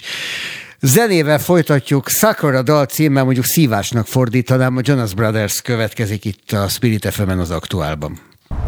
Aktuál Extra. Friss hírek, információk, beszélgetések, a közéleti és kulturális élet legfontosabb eseményei. Indítsa velünk a napot az ünnepek alatt is, hogy képben legyen. A műsorvezető Rónai Egon. Legalább 70 új bolygót fedeztek fel az Európai Déli Obszervatórium távcsöveinek segítségével és egyéb műszerek adatait használva. Ezek a kóbor bolygók olyan megfoghatatlan kozmikus objektumok, amelyek a naprendszer bolygóihoz hasonló tömegűek, de nem keringenek egyetlen csillag körül sem, hanem szabadon vándorolnak. Erről is kérdezzük Kis Lászlót, a Csillagászati és Földtudományi Kutatóközpont főigazgatóját, és arról is beszélgetünk, hogy mit várnak a többszöri halasztás után végre felbocsátott James Webb űrteleszkóptól. Melyek voltak 2021 legmeghatározóbb történései a csillagászatban? Túl mennyi kérdés már úgyis, hogy én egyet sem tettem még fel. Itt van Kis László, jó napot kívánok! Jó napot kívánok! Kezdjük, akkor menjünk sorba. Itt vannak ezek a kalandozó, csatangoló bolygók, amiket elképzelni is nehéz, mert az ember ugye úgy tanulta, úgy érti a világot nagyjából, hogy vannak a, a csillagok, a nap, és a körül keringenek a bolygók. Aztán vannak olyan bolygók, amik nem találták meg a saját csillagjukat? Hát most van egy ilyen hírünk is, igen. Ugye érdekes ez az egész kon- műsor koncepció, hogy felidézek egy viccet, amit még Lovász László Akadémia elnökül hallottam, háromféle ember van, aki tud számolni, meg aki nem, és ugye kétféle rádióműsor, ami összefoglalja az évet, vagy sem. Tehát ugye egy évre visszatekinteni, hogy mi volt itt fontos, meg mi nem volt fontos 2021-ben, azt majd tíz év múlva fogjuk látni.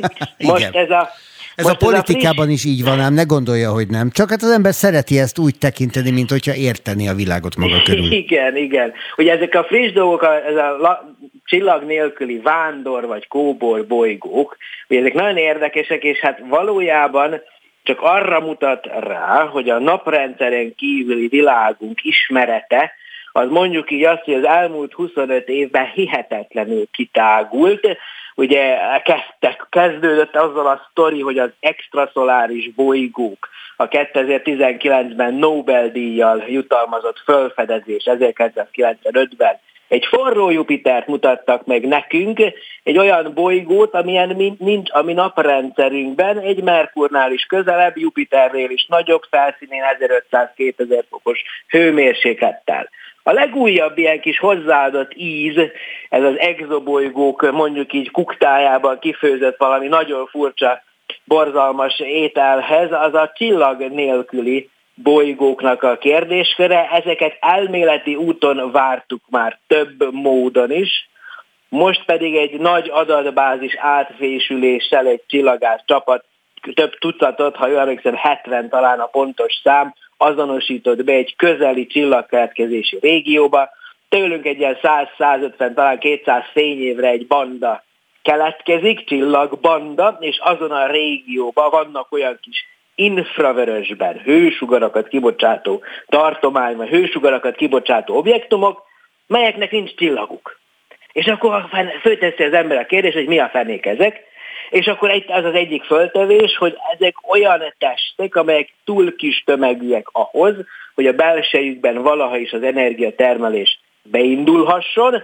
Hát ez még mindig így a barna törpék már korábban ismert társaságához is akár sorolhatná őket, de a megfigyelt jellemzők még kisebb tömegre utalnak, tehát akár ilyen szabadon vándorló, kóborló bolygókról is beszélhetünk, amelyek, és itt jön a csavar a történetben, mindig van egy de, nem biztos, hogy csak úgy önmagukba keletkeztek, lehet, hogy ők egyébként csillag körül keletkeztek, csak aztán a bolygórendszerek fejlődésének a korai, nagyon drámai lépéseiben némelyikük kirepülhetett a központi csillagok körüli pályájáról. Hát ezt még most nem tudjuk megmondani, hogy ez vagy az, de mindenképpen mutatja azt, hogy ez a sztori, hogy más csillagok is körül keringenek a bolygók, kiegészítendő azzal, hogy igen, és vannak bolygók, amelyeknek még csillaguk sincs, szegények. Ennek az évnek valószínűleg az egyik legfontosabb eseménye minden esetre, talán nem az, hogy találtunk ilyen bolygókat, bár nyilván egy kutató számára a saját izgalma az elsődleges, hanem mondjuk az, hogy fönn van végre a James Webb másfél évtizeddel később, sokkal drágábban. Mi is beszéltünk már erről az űrteleszkópról. A kérdés igazából az, hogy mit várunk tőle, mit kaphatunk tőle. Hát természetesen kajapia nő lenne az elsődleges válasz, ezek közül egyik sem jön belőle Hát azt tudom mondani, hogy ugye egy új ablakot nyit az univerzumra. Na most, amikor kinyitunk egy új ablakot, amit korábban nem nagyon láttunk, láttuk már, de ilyen részletességgel még soha, akkor az ember fölfokozott várakozásokkal bír. A James Webb-nél nekem személy szerint a legfontosabb képessége az arról szól, és ez még az előző témakörhöz kapcsolódik, bocsánat, itten közben persze, mikor máskor hívnának. Mit vagyunk, és türelmesen De, várunk. Szuper, rendben, bocsánat. Tehát ugye a James a saját személyes érdeklődés most pont arról szól, hogy a közeli csillagok, tehát a néhány tíz fényéven belül található csillagoknál a bolygók felszíni körülményeinek jellemzésére képes lesz. Rá tud mutatni majd tőlünk mondjuk 20-25-30 fényévre egy bolygóra, hogy nézzétek feleim szintükkel, ennek a bolygónak a légkörében van metán, vagy van ózon, vagy van valami más olyasféle összetevő, amiről itt a Földön azt gondoljuk, hogy nagy részt életformák hozzák létre. Nem azt mondom, hogy életet fog találni a James Webb, de egy nagyon-nagyon nagy komoly lépésre lesz képes abban a kérdéskörben, hogy van-e máshol élet. Az összes többi korábbi az elmúlt 25 évben lezajlott exobolygós vizsgálat, az mind-mind csak a fölfedezésről szólt, szinte, szinte kizárólag. A Hubble űrtávcsővel már elkezdtük kapirgálni ennek a kérdés dinnyének a héját, de még csak a zöld rétegen se szúrtunk át, a lékelő kés ennek a kérdéskör dinnyének az a James Webb lesz, amivel bele tudunk vágni ebbe igazán mélyen, és akkor rá tudunk mutatni, hogy nézzétek, ott tényleg olyan a légkör, infravörös színképe, tehát spektrális elemzés alapján, aminél fel kell tételeznünk életformák, aktív életformákat. Nekem ez lesz a legnagyobb elvárásom a James kapcsolatban. De ahány ház, annyi szokás, ahány csillagász, annyiféle témára gerjed a James Webb-ben. Mi ezekkel az űrtávcsövekkel a régmúltat látjuk mindig, tehát vissza tudunk tekinteni arra, hogy mi volt akkor, ami akkor történt, ami azóta eltelt időben fényévnyi távolságokról beszélünk, és millió fényévnyi távolságokról beszélünk. Eltelt milliárd, idő, milliárd ráadásul. Eljuthatunk oda, hogy a saját múltunkat is látjuk? Na ezt nem hinném, mert azért alapvetően mi kis elfelé látunk magunktól. Tehát az ténykérdés, hogy ez egy nagyon nehéz így, főleg rádión keresztül. Most a kedves hallgatók nem látják, de gesztikulálok, mint az atom.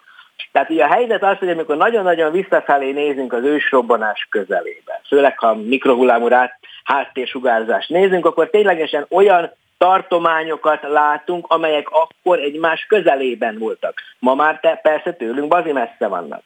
Tehát nyilvánvalóan a saját magunkat nem fogjuk meglátni, de a James Webb-bel, ugye itt mondtam a közeli exobolygók néhány tíz fényévre, ezek lesznek az igazán szexiek a, James Webb-bel exobolygós témakörben, belelátunk a legmélyebb kozmikus mélységekbe is olyan távolságra, amit a Hubble űrtávcsővel azért nem láttunk, mert a kozmikus tágulás miatt az infravörösbe eltolódott fényre már nem volt érzékeny a Hubble. Hát szívás, bocsánat, hogy mondja az ember kisé profán módon, a James webb viszont igen. Ráadásul sokkal nagyobb a tükre, ami a következő egy hónapban kell majd, hogy az összehajtott origamiból kinyíljon a megfelelő méretűre. Nagyon izgulunk, mert több mint 300 módon hát leállhat az egész, és kudarcá válhat ha kinyílik ez a 6,5 méteres tükör, akkor a nagyon halvány fotonáram az infra tartományban a legelső galaxisok, legelső nagy tömegű csillagok keletkezését is megmutatja számunkra azokat a dolgokat, amikről jelenleg még csak elmélet van. És ugye a csillagászat, meg az asztrofizika, meg a kozmológia akkor válik valódi tudományá, ha elméletek jóslatait megpróbáljuk és képesek vagyunk ellenőrizni megfigyelésekkel. A James Webb ezt is lehetővé teszi. Az számunkra. előbb azt mondta, hogy eljutunk az ősrobbanás közeléig. Az Igen. azt is jelenti egyúttal, hogy nagyjából érteni fogjuk azt, hogy valóban az történt-e ősrobbanásként, mint amit mi gondolunk róla? Ha James Webb-től ezt még én ilyen mélységben nem várom, bár biztos, hogy nagyon fontos kozmológiai dolgokat fog eh, hát elvégezni, a LISA nevű amerikai-európai űr gravitációs hullám detektor 2034-ben 5 fog elindulni, ha minden jó megy. ha nem száll el a euró dollár árfolyam, akkor az például az ősrobbanásnak a gravitációs hullám, amikor hirtelen nagy tömegek fölgyorsultak, annak a hátterét is képes lesz detektálni, összeoldó galaxis magok, nagy fekete lyukak, de az, az egy nagyon másik ablak lesz az univerzumra. Maga a James Webb, én azt gondolom, hogy a csillagok születésébe fog, a legelső csillagok és a belőlük kialakuló legelső galaxisok születésére fog fontos adatokat adni, amelyek nyilvánvalóan függenek azoktól a viszonyoktól, amikor az ősrobbanás után mondjuk 100 millió évvel uralkodtak. Lehet, De a legelső százezer uh-huh. évhez még ő sem látta. Na most pont, igen, ezt akartam felvetni, illetve azt akarnám felvetni, és lehet, hogy ez a tudós fülének halva marhaságnak tűnik így elsőre is, hogy a nulla pont, az ősrobbanás elé valaha el fogunk tudni látni? Van előtte Én... valami, ami számunkra érzékelhető lehet? Nyilvánvalóan csak is közvetett módon lehet erre következtetni. Ez olyan, mit tudom én, nézzük azt, hogy tudom, leesik a hó, és akkor lenézünk egy parkolóra, és akkor látjuk, hogy a sok autó mellett van egy autónyi hely, ahol nem, es, nem, nem lepte be a hó. Ott lennie kellett egy autónak. Nem láttuk, de tudjuk a hó hiányából, hogy ott állnia kellett egy autónak, csak aztán elgurult valamikor. Én azt gondolom, hogy a más univerzumok, vagy ősrobbanás előtti állapotra leginkább a gravitációs hullámok legkorábbi gravitációs hullámok hátterének vizsgálata fog majd bizonyítékot adni, illetve hát azok a sugárzások, amiket a rádiócsillagászok detektálnak, az nem a James Webb-nek a hullámhossza, rádiócsillagászok az űrből megint csak a legelső struktúrák kialakulásában kereshetnek olyan jeleket, amit aztán elmélészek akár egy másik ősrobbanás előtti állapot közvetett jeleként értelmezhetnek, csak tudja az a baj az ilyen elméleti értelmezésekkel, hogy hogy a fenébe ellenőrizik. Nincs még egy ősrobbanásunk, hogy na nézzük meg, hogy ott is ez alakul-e ki. Tehát ott mindig vita lesz, de ezzel nincsen semmi probléma, hogy, hogy a tudományos módszer, mint ahogy ezt a elmúlt két év koronavírus hírei nagyon szépen megmutatták számunkra, az a vita a tudósok vitatkoznak egymással, és néha alternatív értelmezések csapnak össze, és aztán jön a megfigyelő csillagász, mint a másik viccben, amikor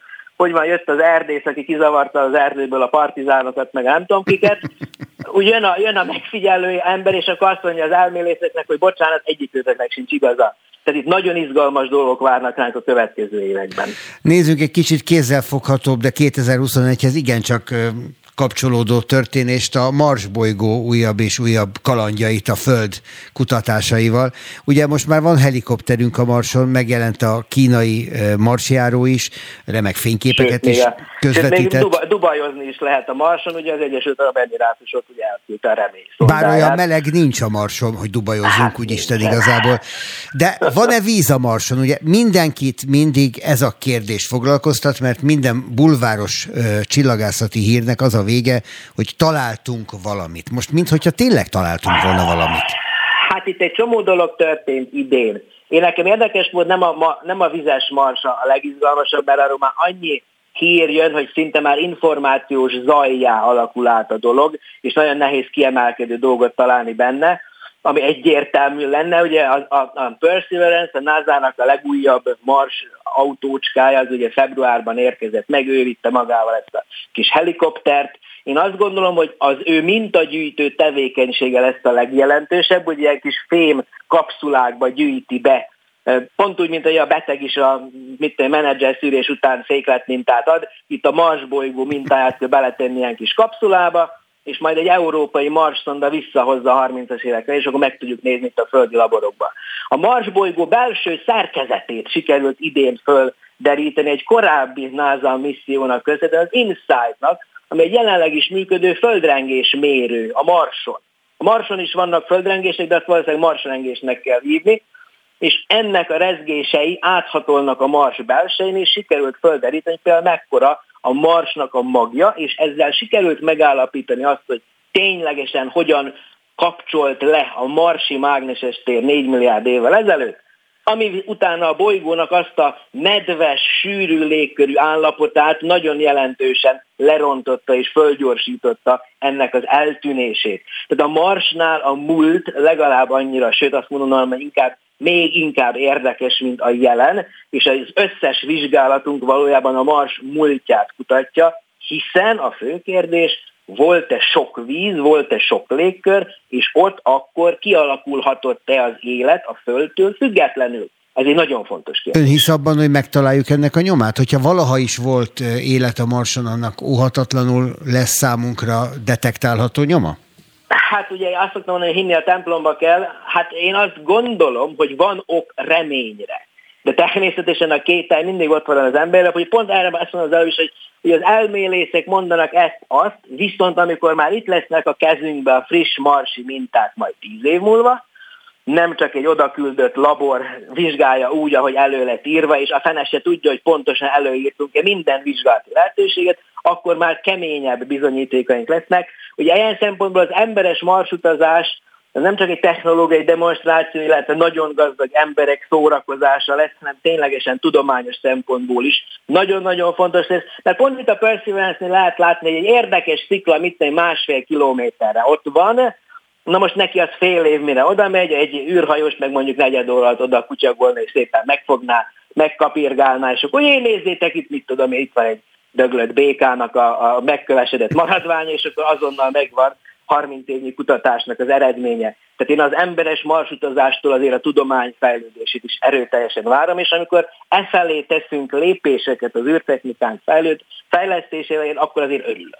Igen, itt az igazi nagy kérdés jelenleg az, hogy hogy hozzuk vissza azt, akit elküldtünk a Marsra. Így van, így van. Egyelőre még nagyon nehéz a dolog. Ez pont olyan, mint amikor Napóleon elindult Moszkvának, nagyon szép tervei voltak, de van-e tábornok úr vagy császár úr visszavonulási terv, hát ha nincs, akkor megjárja. Tehát itt ez a visszahozási terv azért az fontos. Hát meg nincs Szent Ilona sziget a Marson, az még Igen, például egy probléma.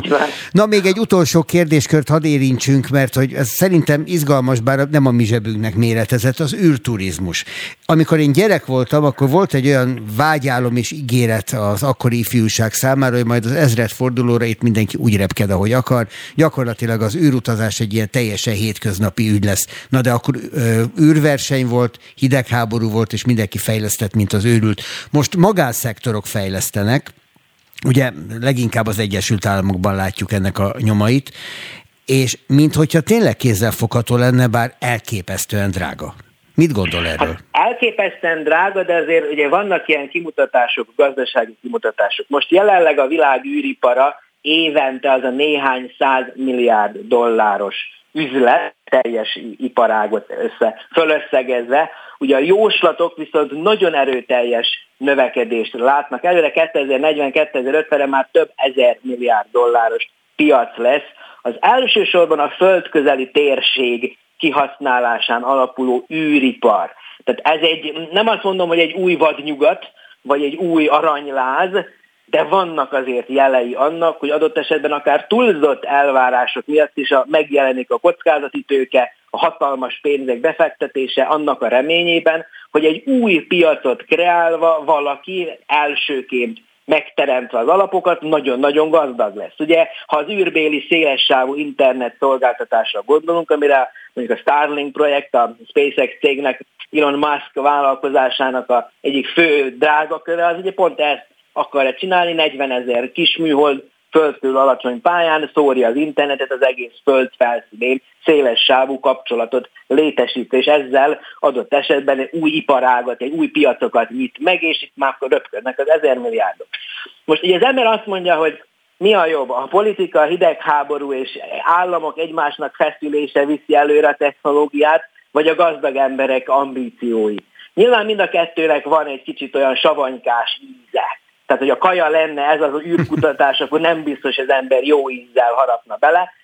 De aztán meg mégiscsak azt mondjuk, hogy a civilizációs fejlődésünk is adott esetben a saját földünk megóvása, mondjuk így, hogy a földi, földünk, mint bolygónak a viselkedésének a megértése, lehet, hogy ezen fog múlni. És amikor a mi földünket lakható bolygóként meg akarjuk őrizni, hiszen én azt gondolom, hogy mindenki meg akarja őrizni, akkor ezek fontos lépések, hogy nem csak a, a politikusok által vezérelt állami döntéshozatali formák állnak rendelkezésre. Nem tudom, van-e még egy fél percünk, én a 21-es évben pont erre a témára kapcsolatban nagyon fontosnak érzem a közelmúltban, három nap vagy négy nap ezelőtt megjelent Nem ész fel című filmet, ahol két csillagász a főszereplő, akik egy nagyon érdekes történet, egy szatírikus történetbe földolgozzák azt, hogy mi van, hogyha szemben a világ vége. Ha ez nem a Netflix eh, reklámja, akkor megjegyzem, hogy ezt ugye a Netflixen lehet kérek. látni. De a lényeg az, hogy csillagár, És valóban. Oscar esélyes filmként emlegetik már most, izgalmas film, kétségkívül. Igen.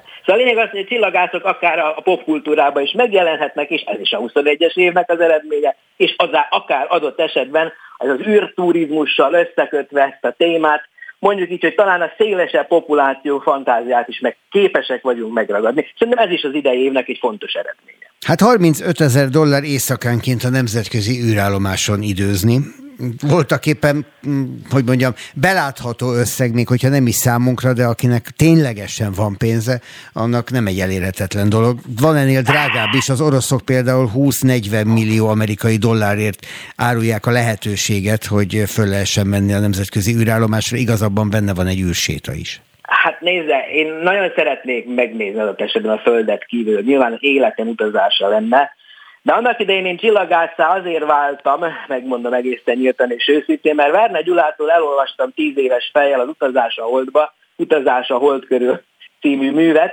és hát úgy megragadta a fantáziámat, és azért én az igazi űrturizmust, ami tényleg, ami, ami tényleg, na jó, akkor ez már nem csak, hogy kilépünk 100 kilométernél magasabbra a földi légkörön túlra, az mondjuk legalább egy holdkorili repülés.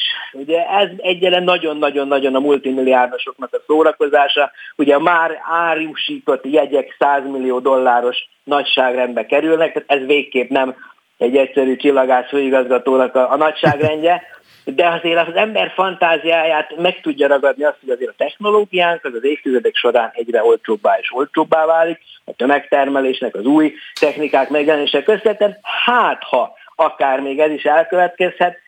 Szeretnék nem úgy meghalni, hogy, hogy mondjam, szeretnék nem úgy meghalni, hogy, hogy nem jártam máshol, de nyilvánvalóan ez nekem a fantázia tartománya marad, már csak koromból kifolyólag is, de akik most adott esetben gyermekként fölnőnek és látják ezeket a történéseket, történeteket, lehet, hogy több esélyük van. Én azt gondolom, több okunk van optimizmusra, mint mondjuk 30 évvel ezelőtt, amikor igen, az évezred fordulójára már holdikoló, holdbázisokat, meg marsi minden volt, persze. Hát nekünk a, a fantáziák szárnyalhat a bolygó körül, másnak meg megadatik majd, hogy ő maga is. Köszönöm szépen, boldog új évet kívánok önnek! Boldog új évet mindenkinek, a kedves hallgatóknak!